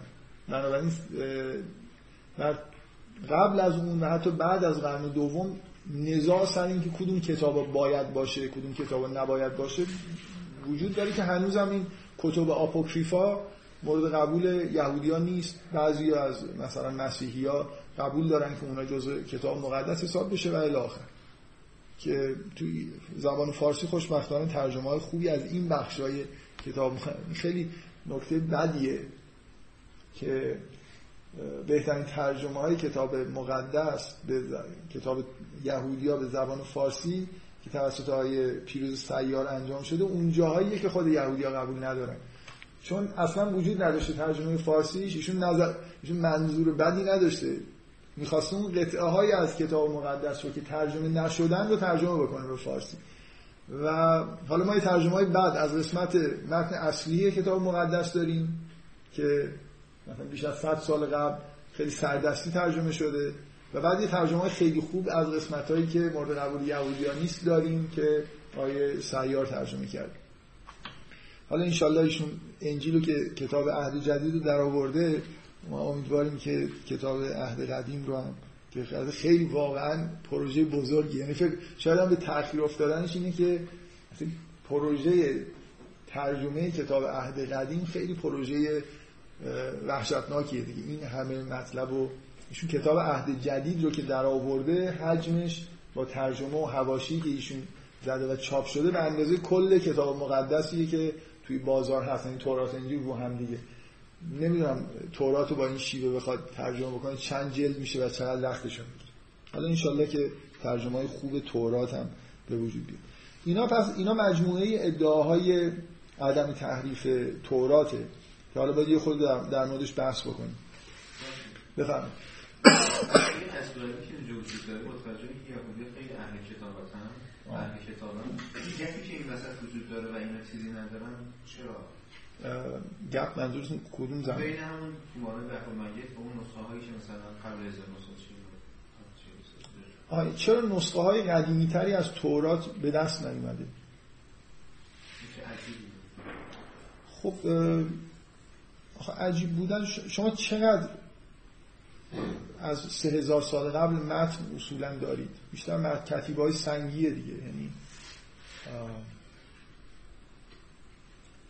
حالا انشالله به دست میاد من نمی‌دونم. به هر حال در طول سالها مخصوصا بعد از تبعید بابلی واقعا کتابت به شدت وجود داشته. یعنی اینا توی منطقه متمدنتری از دنیا زندگی می‌کردن. یعنی هم خودشون به قول شما از نظر فرهنگی خب خیلی پیشرفته بودن هم به هر حال مصر و بابل که در اطرافشون بودن اینا تمدن‌های پیشرفته بودن که امکانات کتابت خوبی داشتن. و یهودیا خیلی زیاد در واقع همین کارا رو انجام دادن. متون زیادی رو می نوشتن منتها قدیمی ترین چیزی که فعلا پیدا شده مربوط به 2000 سال قبلی خب بیاید من می‌خوام خود در مورد این موضوع صحبت بکنم. قبل از اینکه در مورد این موضوع صحبت بکنم که اصلا تحریف اتفاق افتاده یا نیفتاده یعنی بررسی تاریخی و این حرفا بکنیم. می‌خوام به اهمیت این موضوع چون ناخواسته این مسئله رو باید موازی با ادعاهای مسلمان ها در مورد قرآن پیش ببریم. یعنی اون جلسه همون اتفاقی که افتاد تو اون جلسه شاید از نظر من بهتر بود اون اتفاق نیفته و بحثی در مورد قرآن نشه. فقط گوش بدید که یهودی‌ها چی میگن. ولی در حال موقع بحث کردن اگه استدلال مشترکی وجود داره و ما قراره استدلال یهودی‌ها رو رد بکنیم اون وقت خود به خود وارد بحث در مورد تحریف یا عدم تحریف قرآن هم باید بشه. در واقع شما اگه به عدم تحریف قرآن اعتقاد دارید و به تحریف تورات اعتقاد دارید اینجا باید استدلالایی برای عدم تحریف قرآن داشته باشید که برای تورات صدق نکن. اگه شواهد تاریخی ارائه بدید اونا هم ارائه میدن. اگه مسئله احتمام اونا هم میگن ما احتمام دارید. اگه میگید که کلام خدا تعریف پذیر نیست اونا هم همین ادعا رو در مورد تورات دارن و ما میپذیریم که تورات کلام خدا هست. و همینطور حالا شیعه می‌تونه همون ادعای مسلمان بخش شیعه به دلیل مثلا قبول داشتن یه حداقل دو قرن حضور ائمه در بین مسلمان ها رو می‌تونن دلیل بر این بگن که همون که شیعیان خیلی همینجوری در واقع به اعتماد می‌کنن به اینکه تحریفی در قرآن صورت نگرفته چون اگه تحریفی صورت می‌گرفت ائمه مثلا تذکر می‌دادن و ساکت نمی نشستن این همین حرف اونا هم در واقع با استدلال پیام بنابراین همه اون حرفایی که ما می‌زنیم به نظر میاد که اونا هم تا حدودی می‌تونن بزنن. حالا فرق این ماجرا کجاست؟ قسمت یکم عدم تعارض وجود داره دیگه. بعد از مسیحی که پیامبری نداشته. خب. این مسئله جدیه دیگه. نسخه بحر المیت قبل از مسیح بحر المیت ادعا میشه که مربوط به اون فرقه اسنی هاست که خیلی در واقع اتفاقا یحیی رو خیلی جز به اون فرقه می‌دونن یا لاقل نزدیک به اون فرقه می‌دونن از نظر نوع منش دینی که ارائه می‌کرد. بنابراین این تومارا تومارای دورانی هستن که حداقل ما به عنوان مسلمون اعتقادمون اینه که حضرت زکریا و حضرت یحیی نسخه ها رو دیدن. در زمان حضورشون این نسخه ها وجود داشت. من اولین نکته ای که می‌خوام بگم فعلا ربط مستقیم با مسئله تحریف یا عدم تحریف تورات نداره. اونم اینه که در قیاس بین اسلام و یهودیت نکته که به نظر من خیلی کلیدیه و خیلی مهمه اینه که چه مقدار مسلمون بودن وابسته است به تحریف یا عدم تحریف کتاب مقدس مسلمان نه منظورم رو می‌فهمید اینکه الان من سعی کردم اینو توضیح بدم که اصلا سر تا پای اعتقادات یهودی. ببینید شما اعتقادات یهودی رو که نگاه می‌کنید اعتقاد یهودی ها به اینکه خداوند این قوم رو برگزید پای کوه سینا باشون این معاهده ای بست. و بعد قرار شده که مسیح ظهور بکنه. اینا مسیح ظهور کرده رو نپذیرفتن به دلیل اینکه با متونشون سا... همه این اعتقادات از متن در میاد. این این نوع اعتقادات یعنی قوم یهود سرتاپای. دینشون وابسته است به اینکه این وقایع تاریخی اتفاق افتاده باشه و اینا قوم برگزیده باشن و مسیح قرار ظهور بکنه و الی آخر. حالا مسلمان ها مسلمان ها اصول دینشون که این نیست که مثلا حتما پیغمبر عرب ظهور کرده باشه. من منظورم می‌فهمید ببینید تا... من می‌تونم مسلمون باشم و هیچی از تاریخ اسلام ندونم. اسلام یه دین وابسته به تاریخ نیست. از روز اول اینو تاکید کردم روش که یهودیت با تاریخ یهودیت جدای پذیر نیست. یعنی شما یهودیت دینی نیست که بگه من فقط به توحید اعتقاد دارم و اصلا اصول دین من توحید نبوت و معاد. فروع دین منم ایناست. شما یهودی هستید اگر همه این ماجرا رو بپذیرید. رسالت قوم یهود رو بپذیرید خودتون رو در واقع با این رسالت هماهنگ بکنید و منتظر ظهور مسیحی باشید که در متن مثلا فرض کنید صفاتی براش گفته شده. و اگر تا حالا قوم یهود وجود داره و کنسل نشده خودشو کنسل نکرده برای اینکه بنا به متون خودشون میگن که مسیح ظهور نکرده. من می‌خوام بگم نوع وابستگی اسلام به قرآن با نوع وابستگی یهود به تورات فرق داره. میزان وابستگی اونا بیشتره. اعتقاداتشون فقط یه سری اعتقاد. من می‌تونم از همه اعتقادات اسلامی سعی کنم با برهان عقلی دفاع کنم. سعی کنم توحید رو ثابت بکنم نبوت رو ثابت بکنم معاد رو ثابت بکنم یا لاقل ایده های کلی خوبی بدم که چرا به این چیزا معتقدم. من به توحید معتقد نیستم برای اینکه توی قرآن نوشته به معاد معتقد نیستم برای اینکه تو قرآن نوشته. که اگه یه نفر بیاد بگه آقا این قرآن تحریف شده است من اعتقاداتم خدشه بهش وارد بشه. ولی اگه یه نفر بیاد بگه اصلا کل این کتاب مقدس رو بذار کنار چجوری ممکنه شما به یه سری و... وقایع تاریخی که یهودیان بهش معتقدن سند تاریخی به از کتاب مقدس که براش ندارن؟ دقت می‌کنید یعنی برای این برای اینکه در پای کوه سینا چه اتفاقی افتاد اونجا مورخین غیر یهودی اونجا وجود نداشتن در هنگام عهد. که جایی بازتاب پیدا کرده باشه که آره واقعا. الان می‌دونید مورخینی که دوست دارن یهودی ها رو اذیت بکنن کل ماجرا رو می‌برن زیر سوال. اصلا میگن اینا نه از دریایی رد شدن نه نمی‌دونم از پای کوه سینا رفتن. می‌دونید کل این ماجرای تاریخی که بنی اسرائیل اونجا برده بودن و اومدن و رفتن اینجا همه اینا میگن. میگن اصلا سلیمانی وجود نداشته داوودی وجود نداشته از نظر تاریخی. سلیمان کجا حکومت می‌کرده میگن اینقدر قصر رو اینا داشته. یه سنگ هم ازش پیدا نشد و الی آخر از این حرفا اینایی که ضد به اصطلاح مخصوصا نه مسیحی ها بیشتر اونایی که ملحد هستن کتاب مقدس رو از نظر تاریخی کلا می‌برن زیر سوال. که اینا افسانه همونجوری که افسانه های یونان وجود داشته اینا افسانه های قوم یهوده که برای خودشون یه چیزایی بافتن که اجداد ما یه همچین شکوه و عظمت پادشاهی داشتن که اصلا هیچ جای تاریخ شما سند مدرکی براش پیدا نمی‌کنید یه کتیبه پیدا بکنید یه جایی که نوشته باشه مثلا یه سلیمان یه پادشاه بزرگی در اونجا داره حکومت می‌کنه. اسناد مدارکی اگه اگه یه شهر بزرگی سلیمان ساخته درش حکومت می‌کرده کجا بوده؟ مثلا خب ما میگیم که کوروش پادشاه بزرگی بوده اینم مثلا فرض کنید هخامنشیان این اسناد تاریخی و این بناها رو درست کردن یه سنگایی ازش باقی مونده. مگر اینکه بگید که مثلا با انفجار اتمی همه اسناد مدارک مثلا ساختمونایی که یهودی‌ها ساخته بودن از بین رفته. من نکته که می‌خوام بگم اینه دین یهود وقتی که دینیه که رسما وابسته به تاریخ خودشه اون وقت وابستگیش به کتاب خیلی بیشتر از وابستگی مسلمون ها و مسیحی هاست مسیحی ها چقدر بهشون برمیخوره شما تحقیقاتی انجام بدید و بهشون ثابت بکنید که این انجیلا خیلی معتبر نیست. ناراحت میشن ولی نه خیلی نه اون حدی که اعتقاداتشون کاملا بره زیر سوال. شما ممکنه بگید که خب مثلا این انجیلا ممکنه بعضی از جملاتش جملات تعریف شده ای باشه نسخه ها مثلا خیلی با هم هماهنگ نیست و این حرفا. اینا معتقدن که اون روح به اصطلاح اون جلوه ای از مسیح که باید باش در تماس باشن از طریق خوندن کتاب مقدس منتقل میشه. حالا می‌خواد یه خود کمتر باشه یه خود بیشتر باشه. اینجوری نیست که شما اگه مثلا کتاب مقدس مسیحی یا مثل کتاب مقدس یهودی ها پر از جزئیات احکام باشه دینی که وابسته به احکامه اون وقت اینکه این حکم تغییر کرده باشه خب خیلی براشون مهمه. مسیحی اینجوری نیستن براشون شاید کمتر از مسلمان ها حتی حساسیت وجود داره که کتابشون چقدر سندیت تاریخی داره. قبل از این بحث شروع بکنم می‌خوام این نکته رو در واقع روشن بکنم که ما اکثر اعتقاداتمون چندان وابسته به اینکه توی قرآن چیزی نوشته یا ننوشته نیست. این طوری که دین یهود وابسته است.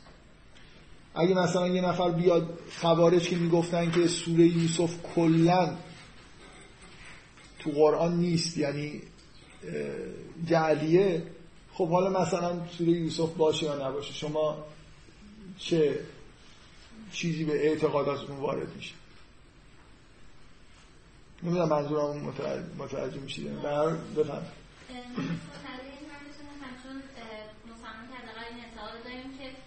قرآن همه کلامیه که از خدا به پیامبر رسیده. همه چه اصول چه فرو هر چیزی که هست قرار قرآن باشه. یعنی شما همون توحید و نوت و همه این همه رو از قرآن می‌گیریم. نه ما, ما از قرآن نمی‌گیریم واقعا. ما معتقد نیست ما به توحید معتقد نیستیم چون توی قرآن نوشته. خب اصلا اگه شما اگه شما به توحید معتقد باشید چون بهتون گفتن یا تو قرآن خوندید که مشکل دارید دیگه باید. شما باید توحید رو بپذیرید به دلیل اینکه به دلیل اینکه مثلا وحدانیت خداوند درک می‌کنید. قرآن را ببخشید قرآن راهنمای اینه که شما توحید رو درک بکنید. نه اینکه چون اونجا نوشته ما موحدیم.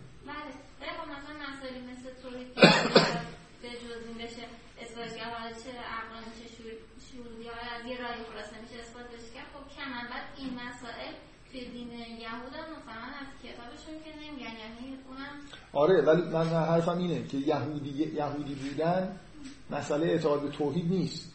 مسئله اعتقاد به نبوت نیست به معاد نیست. مسئله اینه که شما قوم یهودی به عنوان قوم برگزیده خدا پذیرفته باشید این یه فکت تاریخی احتیاج داره.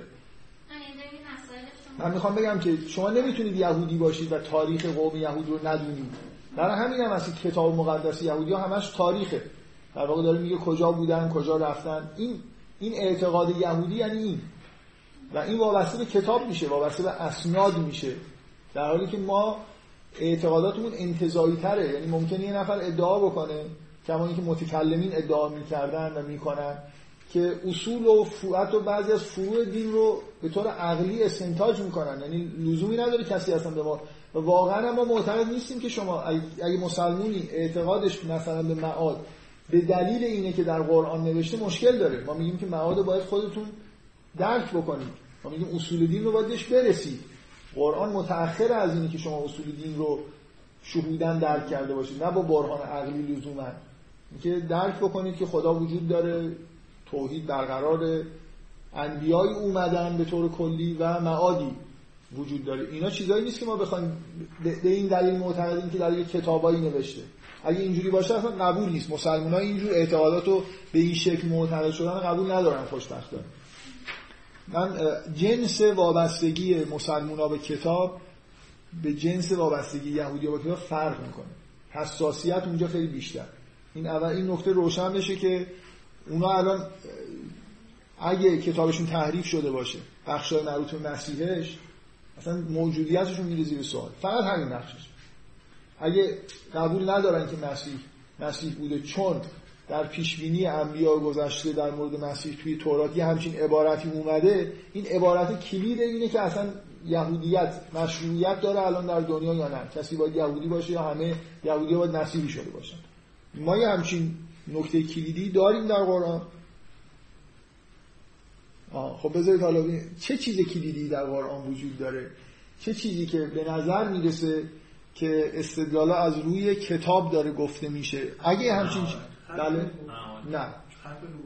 ختم نبوت معاد اعتقاد به معاد چیزی نیست که ما از قرآن بگیریم. جزئیاتش رو اینکه چه اتفاقاتی میفته ولی به نظر میاد خیلی ها ختم نبوت رو از میگن تو قرآن نوشته که پیغمبر خاتم الانبیاست و بنابراین دیگه پیغمبری بعد از پیغمبر اسلام ظهور نمی‌کنه.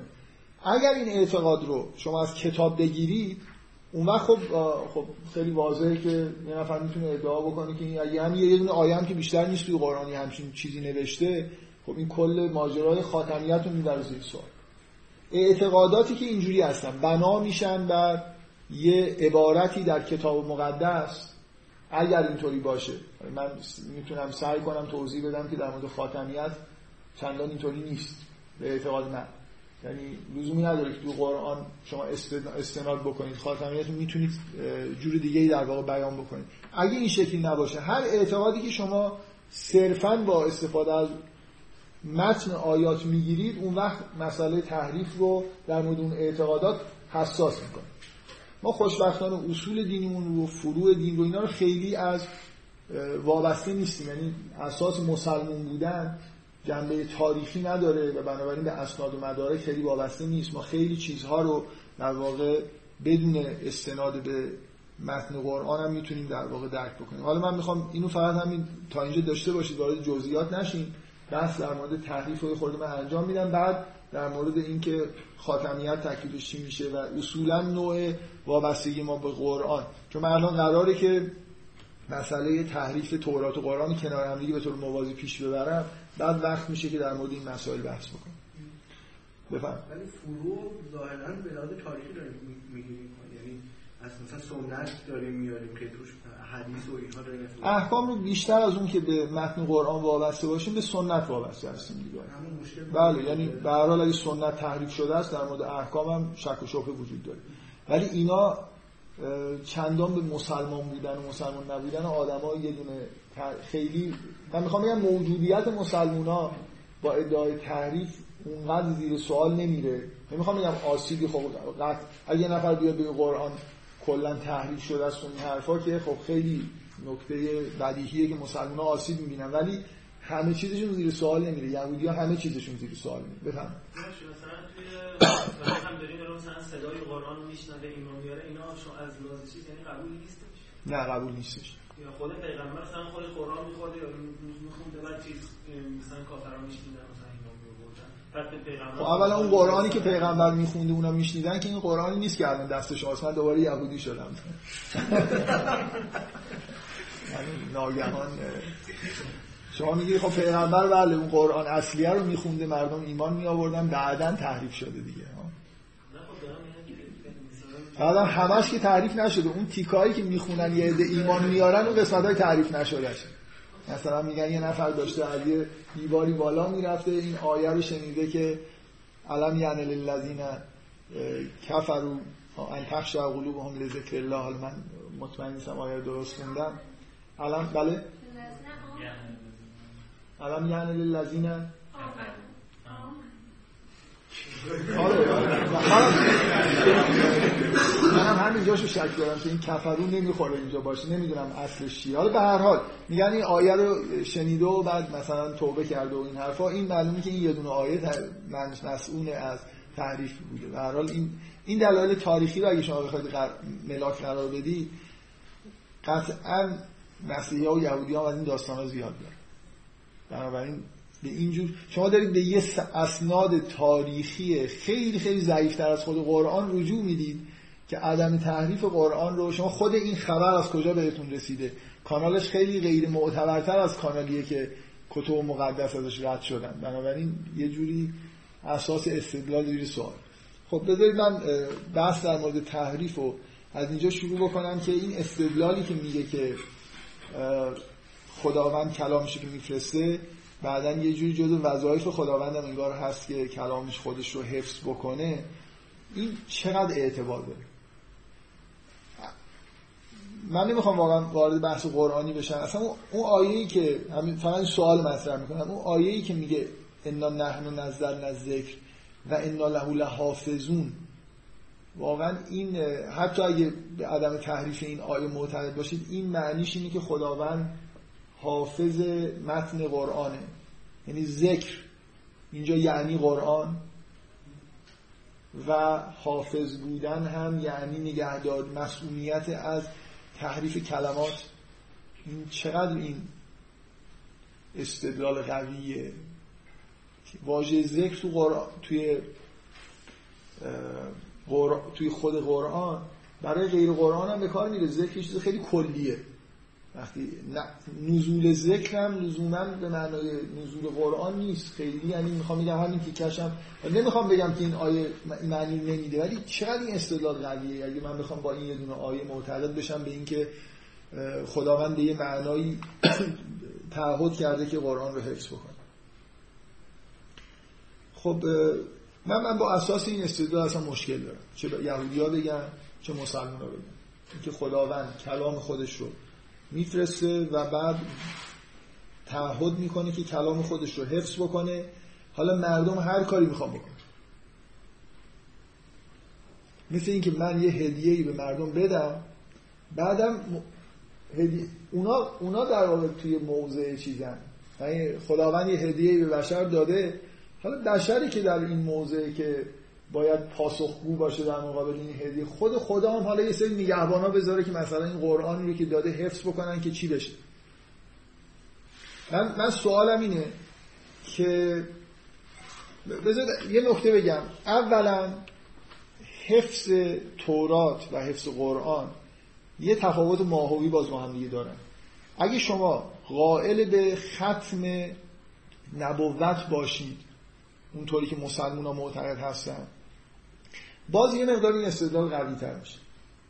اگه نباشید اونطوری که یهودی ها در مورد خودشون نیستن خب این استدلال خیلی ضعیف میشه.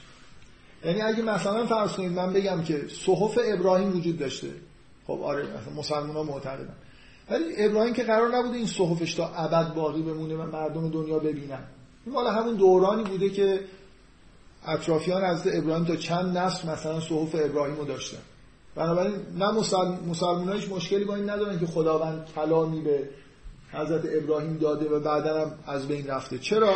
برای اینکه خلاصه میگن یه قرآنی اومده که این آخرین کتاب الهی و قرار تا ابد باقی بمونه وقتی یهودی ها معتقد نیستن به اینکه موسی آخرین پیامبر خداست و اعتقاد به این دارن که نبوت ادامه پیدا کرده و هم بخشهایی از کتاب مقدس بعدا اضافه شدن و اینکه بعدا این مسیحی میاد که پیامبر بزرگیه اینا کلا وقتی شما خاتم، خاتمیت رو برای پیامبر خودتون قبول نکرده باشید استدلال این شکلی رو که خداوند کلامش فرستاده و حفظش می‌کنه می‌بره خود زیر سوال. کما اینکه خداوند با انبیای قبل از موسی حرف زده حالا چه مکتوب شدن چه نشد و اینا نمونده برای ما. که کلام خداوند از بین نمیره. و اگه بگم کلام آخر خداوند که پیام نهایی که خداوند در بشر فرستاده از بین نمیره این می‌خوام بگم بازی یه مقدار جا برای دفاع داره ولی در مورد این حرف در مورد تورات زدن اگه همونطوری که یهودی ها قبول دارن ظهور قوم یهود و ظهور حضرت موسی و بعدا انبیا و یه حالت ترانزیشن برای رسیدن دنیا به یه حالت ثبات بعد از مسیح موعوده اون وقت مسئله تحریف یا عدم تحریف تورات یه مقدار سستر میشه. وقتی این نگاه عقلی رو بهش داریم. یه نکته کلی.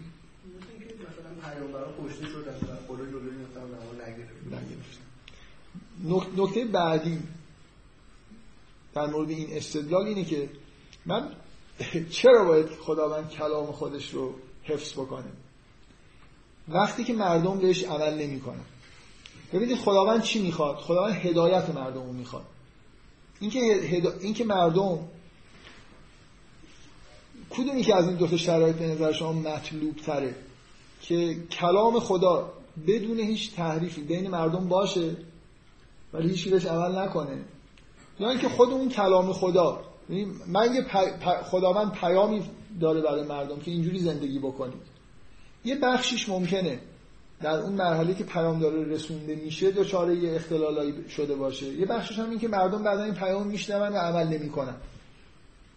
اگه نمی‌دونم منظورم می‌فهمید دارم مثل اینی که اگه خدا می‌خواد کلام خود خداوند کلام خودش رو بفرسته برای مردم کلام حفظ بکنه. بعد لابد باید مردم رو هم مجبور بکنه که به این چیزا عمل بکنن. یعنی مثلا یه سری فرشته ها هم باشن که بیان مردم و وقتی که به کلام خدا عمل نمی‌کنن هم یه جوری به کلام خدا متمایل بکنن. این اینکه اینکه گناهان مردم آثاری از خودش در واقع باقی می‌ذاره که از جمله می‌تونه از بین رفتن یه بخشی از این پیام باشه از نظر من قابل تصور. ببین من می‌تونم تصور بکنم و از عقلی برای من هیچ مشکلی پیش نمیاد که قرآن کلام آخر خداوند باشه ولی به دلایلی که مردم بهش عمل نکردن و مسلمونا در واقع تابع پیام خدا نبودن بخشیش مثلا فرض کنید تحریف شده باشه. در عقلی اینو مشکلی نمی‌بینم توش. ممکنه مردم همونطوری که در مورد بنی اسرائیل سابقه تاریخی وجود داره ظاهرا مردم مسلمان ها یه روزی آدمای خوبی بشن بعد یه نسخه های قدیمی از مبصری از قرآن پیدا بشه که نشون میده که قرآن واقعی اینجاش اینطوری بوده. خب این, این چه اشکال عقلی داره؟ من نمی‌خوام بگم اینطور این اتفاق افتاده متوجه الان نه در موضع یهودیت نشستم نه هیچی دارم از طرف خودم حرف می‌زنم. می‌خوام بگم استدلاله چقدر خوب کار می‌کنه. اینکه آیا خداوند واقعا یه تعهدی داره که مردم هر چقدر رزالت به خرج بدن. یه جور معجزه آسایی کلام خودش رو در بین مردم حفظ بکنه. من خیلی استدلال قوی نمی‌بینم. نمی‌خوام بگم که هیچ چیزی نداره ولی به نظر من همونطوری که اجداد ما گناهانی می‌کنن که به ما آسیب می‌رسه ممکنه یکی از این گناهان باعث شده باشه بخشی از کلام خدا به ما نرسه. آسیبی که داره این آسیب هم داره از اجداد ما. ممکنه یکی بگه آخه من چه گناهی کردم که پیام خدا به من نرسید؟ و شما چه گناهی کردید که این همه آسیب های اجتماعی رو دارید تحمل می‌کنید که نتیجه رفتار نادرست اجداد شماست؟ خب یه بخشی از این آسیبایی که اجدادتون بهتون رسوندن هم اینه که یه قسمت از کتاب مثلا فرض کنید کم شده یا زیاد شده. خیلی استدلال عقلی رو باز بذار این نکته رو. اینجوری در نظر بگیرید که من فکر می‌کنم هیچکی نتونه اینو منکر باشه که درک مسلمان از خیلی بخشای کتاب مقدس خودشون به شدت بده. بد می‌فهمن یه چیزایی رو. الان ترجمه می‌کنن قرآن رو به زبان فارسی یه جایی رو کاملا غلط دارن ترجمه می‌کنن. خدا اینا رو هم باید درست کنه. برای اینکه مثلا فارسی زبان ها کلام خدا بهشون برسه. من نمی‌دونم. اگه مردم بد می‌فهمن. یعنی فرض کنید کتاب تعریف نشده ولی مردم 70 درصدش رو اشتباه دارن می‌فهمن.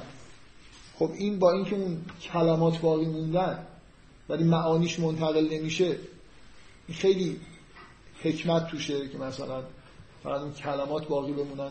اگه قراره یه روزی درک بشه خب می‌تونه یه نسخه قرآن یه جایی باقی مونده باشه نه این نسخه که الان تو دست ماست. من اساس اون استدلال نکاتی که تا حالا گفتم اینه. اولا مسلمان ها اون قدری که یهودی ها سرتاپاشون وابسته به اسناد مدارک کتابه وابسته نیستن. ثانیا این که در مورد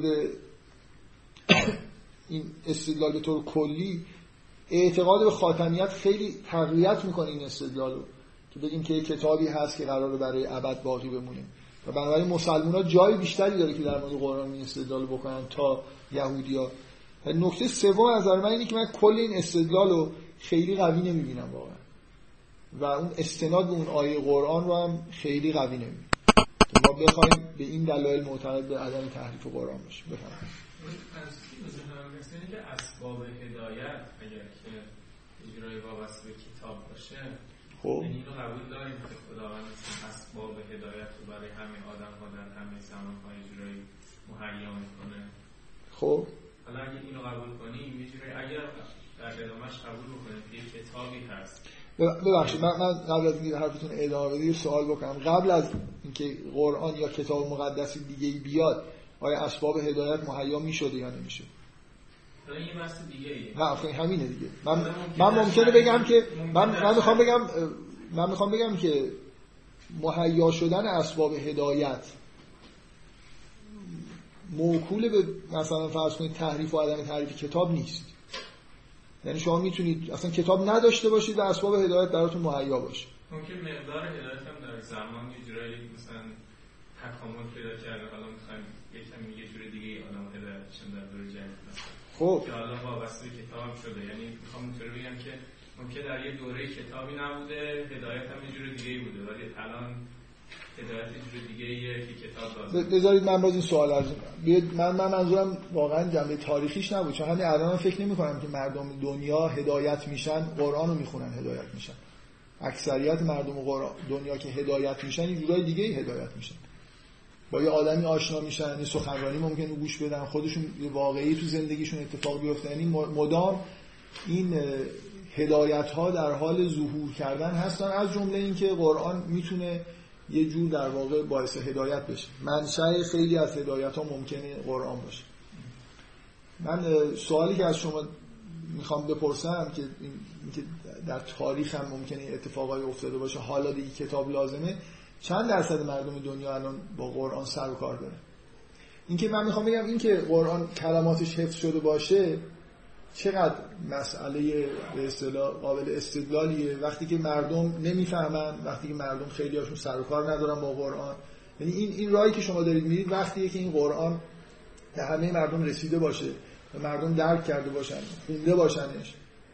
حالا خیلی کریتیکال میشه که اگر این اسباب هدایته و در دوران مدرن هدایت باید از طریق کتاب بیاد اون وقت چطور ممکنه این تحریف شده باشه. من ببینید من یه اشکال کلی دارم. اصلا کلا این که خداوند وظیفه داره که انبیا رو مثلا فرض کن نمی‌دونم نمی‌دونم چجوری بگم. اینکه یه انبیا رو فرستاده کتاب رو نازل کرده دیگه به نظر من توپ تو زمین مردمه. یعنی هر گناهی که می‌خوام بکنن بکنن. اون کاری که خداوند برای بشر باید انجام می‌داد و جز تعهدات خداوند بود که وقتی رفتید در کره زمین من هدایت میفرستادم انجام شده. مسیح ظهور کرده قرآن ظهور کرده مردم مسیح رو تحریف کردن. مسیح هم اینجوری کلام خداست دیگه ما بهش معتقد تبدیلش کردن مثلا به یه چیز کاملا تصوری که از مسیح وجود داره چیز دیگه ای معادلش کردن با خدا. خدا باید جلوی تحریف مسیحیت رو بگیره. خدا باید جلوی تحریف اسلام رو بگیره. من یه خود اصلا کلا با این مشکل در وظایف خدا زیادی به نظر من مردم از اون تنبلی چیزایی رو دارن به عهده خدا می‌ذارن. خدا همین که کتاب قرآن نازل کرد اون چیزی که وعده داده بود رو عمل کرده. دیگه حالا اینکه چه اتفاقی افتاده و نیفتاده اینکه من الان در این دوران مثلا یکی بگه آقا من چه گناهی کردم؟ اگه زمان پیغمبر بودم با قرآن اصلی مواجه می شدم الان در این دوران هستم با قرآن فرعی دارن مواجه میشن. خب دیگه من. من همین جواب همینی که هزار جور مزیقه برای ما وجود داره از نظر هدایت که نتیجه گناهان اجداد ماست. من چه گناهی کردم در جامعه مدرن به دنیا اومدم؟ من چه گناهی کردم که اینجوری شده و اونجوری شده؟ خب یکی از آسیبایی هم که به من رسیده اینه که شاید کلام خدا اونجوری که باید به من نرسیده باشه. بده خیلی پشت خیلی خبر رو از شما که بگیم که وظیفه خدا اینه که حفظ کنه مثلا قرآن رو خب. بیشتر حالت اینه که خدا شاید از جنبه لطفش بخواد که حفظ کنه به دلایل یعنی توراتو چطور؟ توراتو حالا تورات حالا بزنین بحثه که از تا اینجا مطرح شده یکم صحبت کنیم خب. حالا حالا بحث بعد اینه که شما میگید که الان یه کسی که هستش مثلا قرآن به دستش نرسیده یا قرآن خوب نمی‌فهمه یا اینجور صحبت ها. حالا خب اینا به هر حال یه مقدار زیادش به خودمون طرف مسیحی داره دیگه. یعنی حال اگه کتاب یه جورایی تحریف شده باشه به طوری که طرف نتونه بفهمه که مثلا یه لحظه اجازه بدید. من یه آدمی هستم در مثلا فرض کنید مالزی به دنیا آمدم عربی هم بلد نیستم ترجمه قرآن به مالزیایی رو می‌خونم و این ترجمه تحریف شده است به خب وضوح حالا مثلا می‌تونی متصور که می‌تونی بری عربی بخونی می‌تونی بری مثلا خب من می‌تونم برم دنیا رو مثلا کاوش بکنم نسخه اصلی قرآن رو گیر بیارم بس.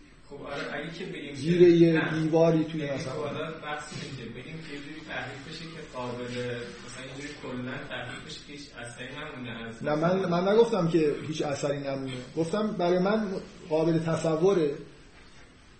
من مجددا تاکید می‌کنم که من واقعا هیچ اعتقادی به تحریف قرآن ندارم. می‌خوام بگم این استدلال کار می‌کنه یا نمی‌کنه. برای من از نظر عقلی قابل تصوره که به دلیل گناهان مردم همونطوری که جوامع بدی به وجود میاد و اومده. همونطوری که مسیحیت تحریف شده به طور موقت بدون اینکه آثار اولیه از بین رفته باشه یعنی قرآن قابل کشفه ولی در طول تاریخ زمانهایی وجود داره مسلمون ها الان شما به مسلمان ها نگاه می‌کنید خب معلومه که مسلمان ها در حزیز قرار گرفتن. و اگه متدین باشید هیچ نمی‌تونید منکر این باشید که همونطوری این, این حزیز جامعه اسلامی نتیجه اینه که گناه کردن و از دین منحرف شدن. وگرنه مسلمان ها باید چیز باشن دیگه یه جوری در اوج باشن. نباید اینجوری در ذلت به سر ببرن. و مثلا چی برنامه هسته ای نداشته باشن این حرفا. حالا به هر حال. این این نکته که ما الان توی دوران بعدی از تاریخ اسلام هستیم و جامعه مسلمان مشخصه. هم از وضعیت سیاسی سیاسیشون هم از وضعیت جوامعشون. خب این برای من این که توی همچین دوره قرآن هم ارتباطش با مسلمان قطع شده باشه قابل تصور با حفظ اینکه یه جوری میشه قرآن رو مثلا بازیابی کرد. یعنی این فرض من آره این فرضی گذاشتم که اگه این فرض رو لازمه یا نه؟ یعنی بحث. حالا بیاید اگه شما راضی میشید این فرض رو بذاریم ولی من شخصا بدون اینکه حالا بخوام تاکید بکنم من, من مشکلم با میزان با وظایفیه که ما به عهده خداوند می‌ذاریم خداوند برای هر انسانی که خلق می‌کنه یه جوری هدایت رو بهش میرسونه و برای کل بشریت هم قرآن رو داده. اینکه قرآن درست ترجمه بشه اینکه قرآن درست فهمیده بشه اینکه قرآن یه کلمش جابجا بشه یا نباشه نشه این دقیقا به نظر من توپ تو زمین مردمه. می‌خوان این کارا رو بکنن می‌خوان نکنن. می‌خوان قرآن رو بخونن می‌خوان نخونن. در قرآن هست که پیغمبر شکایت می‌کنه که مردم اتخذ قرآن محجورا. آخه کلام خدا وجود داشته باشه کسی نخونه بدتره؟ من گاهی فکر می‌کنم که اگه اتفاقا قرآن تحریف شده باشه مردم روز قیامت بیشتر برای خود جلوی خدا چیز داشته باشن یا ما نخوندیم مثلا خب اینجوری بود. این کلام تو نبود. اگه کلام خدا بین مردم وجود داشته باشه نخونن. این برای انسان مثلا بهتره یا اینکه یه خورده حالا کم زیاد شده باشه و نخونن. حالا که نمی‌خونن که کلا. از اول از اون آیه قرآن برمیاد از اول هم نمیخوندن زیاد. اینجوری که باید احتمام داشته باشن. من, من مشکلم با من مشکلم با اینجور استدلال است دین به طور کلی جامعه دینی و هدایتی که به صورت به این صورت از طرف انبیا به مردم می‌رسه مسئول حفظش مردم انسان اگه اینو حفظ نکنه به بلای سر خودش میاد تحریف میشه. ما جلوی چشم خودمون مطابق متن قرآن داریم این ادعا که تورات که کتاب خودن و نور در درش هدایت و نور برای بنی اسرائیل بود به شدت ادعا می‌کنیم که تحریف شد. جلوی چشم همه. مسلمونا مسلمونایی که خیلی ادعا دارن که تورات به کل اصلا همه چیزش تحریف شده است. حتی می‌خوان بگن عدم اشاره به اشاره کافی به مسئله معاد و آخرت و این حرفا هم از تحریفاته. در زمان ظهور انبیا این تحریف ظرف هزار سال انجام شد. تو مارای بحرالمیت تحریف شده است دیگه. زکریا بوده یحیی بوده. ما به همچین چیزی معتقدیم. یعنی من نمیفهم چجوری میشه. تنها ادعایی که ممکنه یه نفر بکنه مسئله خاتمیت. اینکه اون متن خیلی مهم نبوده تعریف بشه برای اینکه متن موقت بوده. ولی این متن خیلی مهمه. اجازه بدید ایشون من زیاد مشکل ندارم که تا یه مینیمومی تحریف بشه که زیاد با قول شما مثلا مسیحی ها تحریف بگیم بشه مثلا میگن کلیت من با این زیاد مشکل ندارم. یا این حذف بشه این مشکل ندارم. اما طوری باشه که چی میگن کلا عوض بکنه. و مثلا یه حرف رو اسناد دادن به شما مثلا میگم دکتر فکرانی کلام حرف زده من با توجه به اینکه به شما اعتماد دارم به این با توجه به این حرف کاری می‌کنم. حالا اگر هیچ وقت این کارو نکنید خب. حالا با فرض اینکه من خدا رو قبول دارم و میگم خدا همچین حرفی زده و در صورت خداوند تا درجه عکسش رو گفته و خداوند هم هست. اصولا اینجا خدا یه اعتراضی بکنه در مورد تورات نه در مورد تورات مردم مسیح رو قبول نکردن با استناد به همون متن تعریف شده خدا چیکار کرد؟ خب بس بذارید من, من دارم این نوع نگاه به وظایف خدا رو می‌برم زیر سوال دیگه. و خوشبختانه شما هم دارید یه جوری همراهی می‌کنید که این سوال تو ذهن شما ایجاد بشه. تجربه تاریخی نشون میده که خداوند اینجوری اینجوری رفتار نمی‌کنه. یعنی مردمی در طول هزار سال توسط همون کتاب تعریف شده گمراه شدن و الان هم ادامه پیدا کردن حیات جامعه یهودی وابسته به همون تحریفات و خداوند هیچ کاری نمی‌کنه. در قرن چهارم میلادی جلسه ای تشکیل شده مسیحیت به کل توش تحریف شده. و اثر این تحریفی که توحید رو زیر سوال برده. تا الان هم که الان باقیه و خداوند تو جلسه هیچ کاری نکرده. یعنی شما شما این وظایفی دارید به عهده خداوند می‌ذارید که خداوند این وظایف رو برای خودش قائل نیست.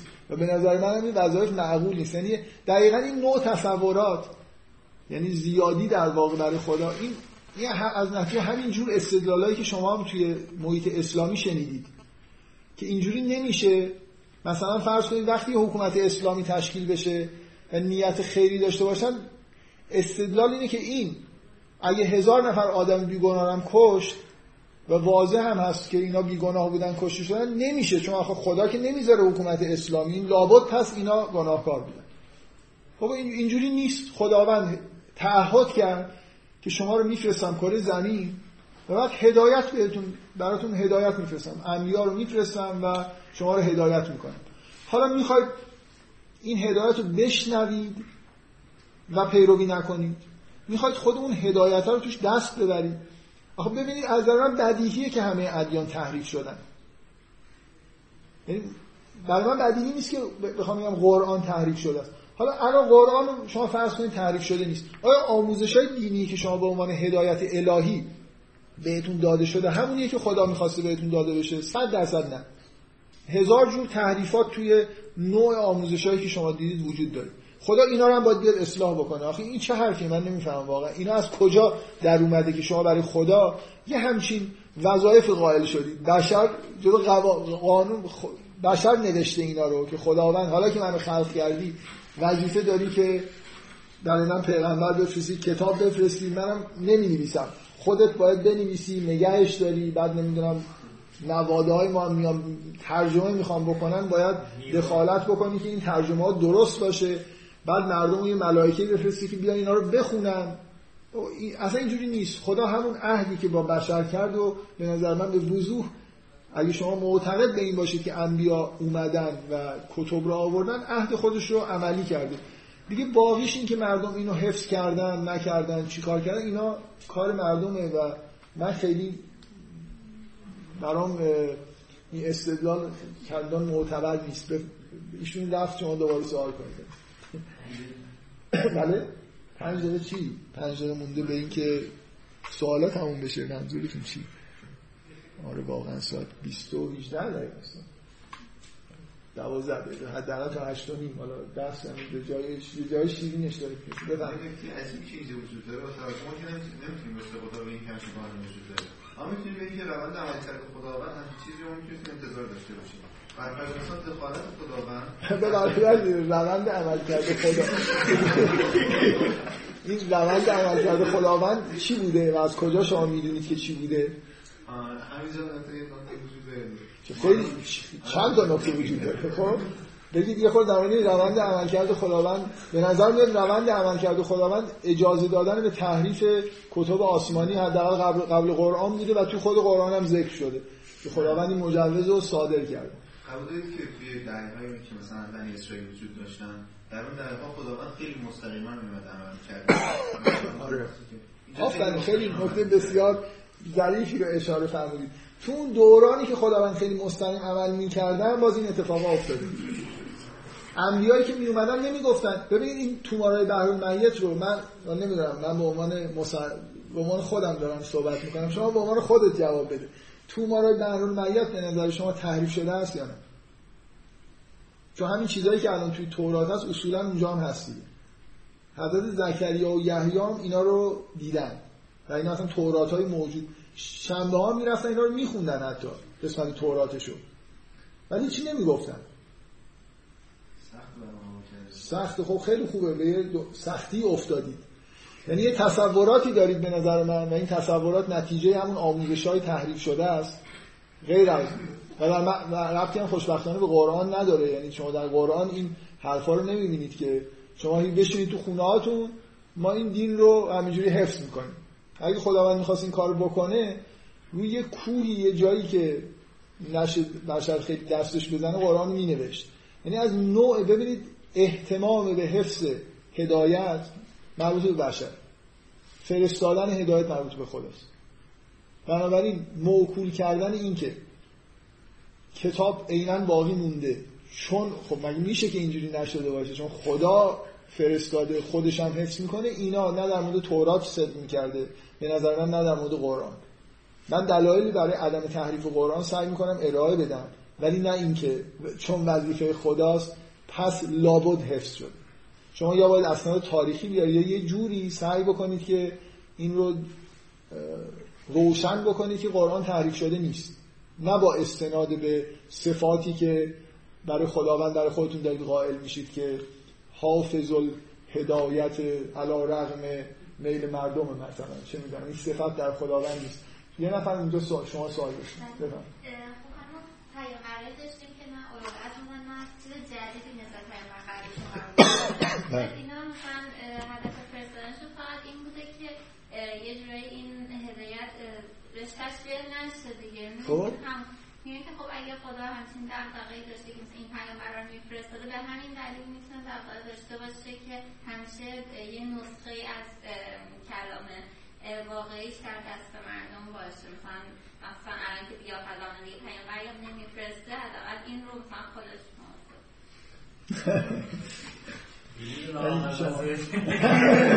حداقل حداقل قائل باید باشیم که خدا شما در یه دورانی در بین بنی اسرائیل به طور مداوم پیامبرانی می اومدن و در واقع از بنی اسرائیل می‌خواستن که بر عهدشون با خداوند مخصوصا با تاکید زیاد روی توحید پایدار بمونن. خب؟ حالا من می‌تونم جواب شما رو در واقع اینجوری بدم که همون همون انبیایی که می اومدن روی مسئله تحریف یا عدم تحریف کلام خدا به نظر میاد حساسیت خاصی نشون نمیدارن بلکه بیشتر هدفشون این میتون اصول تعلیماتی که توی قوم یهود هست اینا باقی بمونه یعنی مثلا فرض کنید بیشترین چیزی که روش تاکید می‌کردن از بین بردن گرایش بت پرستی بود که مداوم در تاریخ بنی اسرائیل پیش می اومد بنابراین شما اینو نمی‌بینید. شما اگه اگه مسئله مثلا حفظ یک کتاب و اینا مهم باشه اون انبیایی که شما معتقدید که اومدن باید خیلی احتمام می‌کردن که این کجی ها و کمکاسی های کتاب رو تصویب بکنن که این کار رو نمی‌کردن بنابراین الان در عدم ظهور انبیا به اون شکل کسانی برای هدایت مردم خلاصه تو هر جامعه میان و حرفهایی رو می‌زنن. ممکنه اینا نبی نباشن به اون معنا. ولی تاکیدشون روی چیه؟ تاکیدشون روی اینه که مثلا فرض کنید توحید باید برقرار بمونه باید نمی‌دونم احکام برقرار بمونه الی آخر. من می‌خوام بگم اون وظیفه‌ای که انبیاء بنی اسرائیل انجام می‌دادن حفظ کتاب نبود. بلکه حفظ کلیات پیام بود. که الان هم این حفظ کلیات پیام توسط افرادی که هدایت کننده هستن تو جوامع مختلف داره انجام میشه. مستقل از اینکه کتاب قرآن تحریف شده باشه یا نشده باشه. من چیزی که می‌خوام بگم اینه که این پدیده رو شما الان می‌بینید که آدمای هدایت شده ای هستن که میان یه حرفایی به بشر می‌زنن و پیام الهی از بین که نرفته همین الان در دنیا خیلی ها به هر حال این مسئله تاکید روی توحید و دوری دوری از شرک اون اصول کلیات عهد خداوند رو دارن ازش حرف می‌زنن. چیزی میشه خدا خیلی روی جزئیات تاکید نداره کلیات میشه اینو اسم نه من نمی‌دونم از کجا این ها به شما هنوز تو ذهنتون اینه که جزء وظایف خدا است که یه چیزهایی رو هی ت... یعنی اون وظایف مردم رو به عهده خدا دارید می‌ذارید به نظر من این کلا رو... یکی از رونده های در واقع تغییر فکر دینیه که ببینید نکته اینه. تمام ادیان همه ایدئولوژی ها فرق نمی‌کنه. وقتی به جامعه دارن تجربه میشن تحریف میشن. من یه بار در مورد مسیحیت که داشتم اصلا روندهای بدیهی وجود داره که مثلا یه دینی مثل ادیان الهی نمی‌تونن توی جامعه دینی خیلی بدون تحریف انگار زندگی کنن یه چیزایشون پررنگ میشه یه چیزای کمرنگ میشه. تحریف ببینید تحریف فقط این نیست. تحریف دین این نیست که شما یه واژه رو از جای خودش جابجا جا بکنید. وقتی معنی ها رو جابجا می‌کنید. وقتی یه چیزایی رو که نباید روش تاکید بکنید تاکید می‌کنید. یه چیزایی که روش تاکید هست و تاکید نمی‌کنید. این آموزش های دینی که توی جامعه دینی داره به وجود میاد تحریف شده است. این خاصیت اون جامعه دینیه به دلیل اینکه اکثریتشون لایعقلونن. خب؟ بنابراین شما با پدیده تحریف به طور بدیهی در واقع سر و کار دارید حالا وقتی که این پدیده تحریف به وجود اومد یه چیزای نامعقولی تبدیل به سنت شد هیچ چاره ای نیست در اینکه الهی بودن و قداست این سنت نامقدس رو شما یه جوری در واقع حفظ بکنید. اینی که خیلی خیلی بیاید فشار بیارید روی اینکه اینا عینا کلام خداست. اینا مثلا برای اسناد و مدارکی جور بکنید که اینا رو جنبه الهی بهش بدید. من من می‌خوام بگم که کلا این رونده یعنی ببین این نوع استدلالا که نمی‌تونه الان خیلی از مردم متدین دنیا مسلمون و غیر مسلمان شیعه و سنی اعتمادشون به تعلیمات دینی نادرستی که گرفتن اینه که مگه میشه این تعلیمات نادرست باشه و خداوند اینا رو حفظ همه همین حرف دارن میزن مگه میشه تسلیس درست نباشه و خداوند اجازه داده باشه که کلیسا به همچین کفریاتی آلوده بشه؟ مگه میشه که این حرفای بعضی از این رفتارهایی که شیعیان دارن می‌کنن عین شرک باشه و خداوند مثلا بذاره که همچین چیزای جا بیفته؟ ها من میگم که همه تاریخ اینه که خداوند می‌ذاره اتفاقا. تحریفات تحریفات چه در عمل؟ چه در جنبه های نظری به وجود میاد و خداوندم اینو جز وظایف مردم می‌دونه که جلو این تحریفات وایستن و نذارن این تحریفات انجام بشه. خداوند در قرآن گفته قرآنی که تحریف نشده از در من خداوند در قرآن گفته که وظیفه من اینه که هدایت رو بفرستم و هدایت رو فرستم. خب آره کسایی هم که جهاد بکنن و نهدیان هم سبولنا نه سبیلنا راه های خودمون رو نشون میدیم. راه ها منحصر به یه چیزی. شما راه زندگی خودتون رو پیدا می‌کنید. شاید راه زندگی شما اینه که برید ببینید که قرآن کجاش عوض شده و نشده. برید تحقیق بکنید. من, من نکاتی که دارم میگم اینه که این برهان خیلی به دل من نمیچسبه. چه وقتی یهودی ها میگن چه وقتی مسلمان ها میگن که ادعای خاتمیت دارن. به نظر من این توقعات نابجاست که اتفاقا در اثر چیز به وجود میاد. یعنی وقتی که ما به یه جایی می‌رسیم که دفاعی نداریم از کارهایی که کردیم وظایف خودمون درست انجام ندادیم حالا می‌خوایم دیگران رو قانع بکنیم میگیم که اگه اینجوری بود خدا نمیذاشت اینجوری بشه. خدا نمیذاشت تسلیس فلان بشه. خدا نمیذاشت تورات تحریف بشه. خدا نمیذاشت احکام مثلا اسلام عوض بشن. خدا گذاشته می‌بینیم که گذاشته در مورد اسلام هم می‌ذاره. هیچ فرقی نمی‌کنه که این اتفاق کجا داره میفته این این وظیفه انسان هاست که هدایت رو در بین خودشون یه نوری که نازل میشه رو در بین خودشون حفظ بکنن. این جزء وظایف الهی نیست که یه ملائکه یه لشکری از ملائکه اونجا مثلا داشته باشه. شما در مورد قرآن هم به نظر من این نکته رو می‌بینید. شما اگه به جمعآوری و نسخه های قرآن به طور کلی در یکی دو دهه اول نگاه کنید در زمان پیغمبر اینکه وظیفه مردمه که این کار رو انجام بدن. حفظ کنن بنویسن. در زمان پیغمبر قرآن جمع نشده به صورت مجلد در بیاد. و مثلا دو دهه گذشته تا این اتفاق افتاده. بنابراین اگه کوتاهی شما می‌بینید اینجا خب مردم می‌خواستن که در زمان پیغمبر بعد از پیغمبر این کار بکنن. اینجوری نیست که خداوند یه سنگ نوشته های در مورد تورات اتفاقا الواهی وجود داشت که مثلا چیز میگن که در روایات یهودی اینجوری که خداوند اینا نوشته. اینکه موسی هم نگارنده باشه. یه حالا داستانی نقل شده توی این کتاب که من حالا جلسه آینده انشاءالله عین اون متن می‌خونم که موسی میره می‌بینه خدا داره می‌نویسه و داره اعراب می‌ذاره برای چیز. خدا میگه که بابا این دیگه اینا دیگه برای چیه دیگه؟ خیلی مثلا دقت نکنه این حرفا بعدا خدا جواب موسی رو میده. اینکه این حالت نوشتن روی الواح به وجود اومدن تابوت عهد نگهداریش باز بیشتر این حالت به اصطلاح نگهداری رو داشته تا در مورد قرآن. وظایف مردم به عهده مردم. رسیدن هدایت من نکته اساسی که دارم میگم اینه رسیدن هدایت به مردم و هدایت شدن مردم منحصر در این نیست که این الفاظ در جای خودشون بمونن. خیلی چیزای دیگه هم هست. بنابراین اگه استدلال اینه که خدا قرار هدایت رو و قرآن رو مثلا به همه برسونه معانی قرآن رو قرار برسونه دیگه. نه فقط یه, یه کتابی باشه ولی باز نشه. مثلا خداوند یه کتابی از سنگ و یه آلیاژهای خاصی درست کرده این که همه مثلا نگاه می‌کنن مطمئن میشن که بله این کتاب خدا زن نمی‌تونن بخونن بفهمن توش چی نوشته.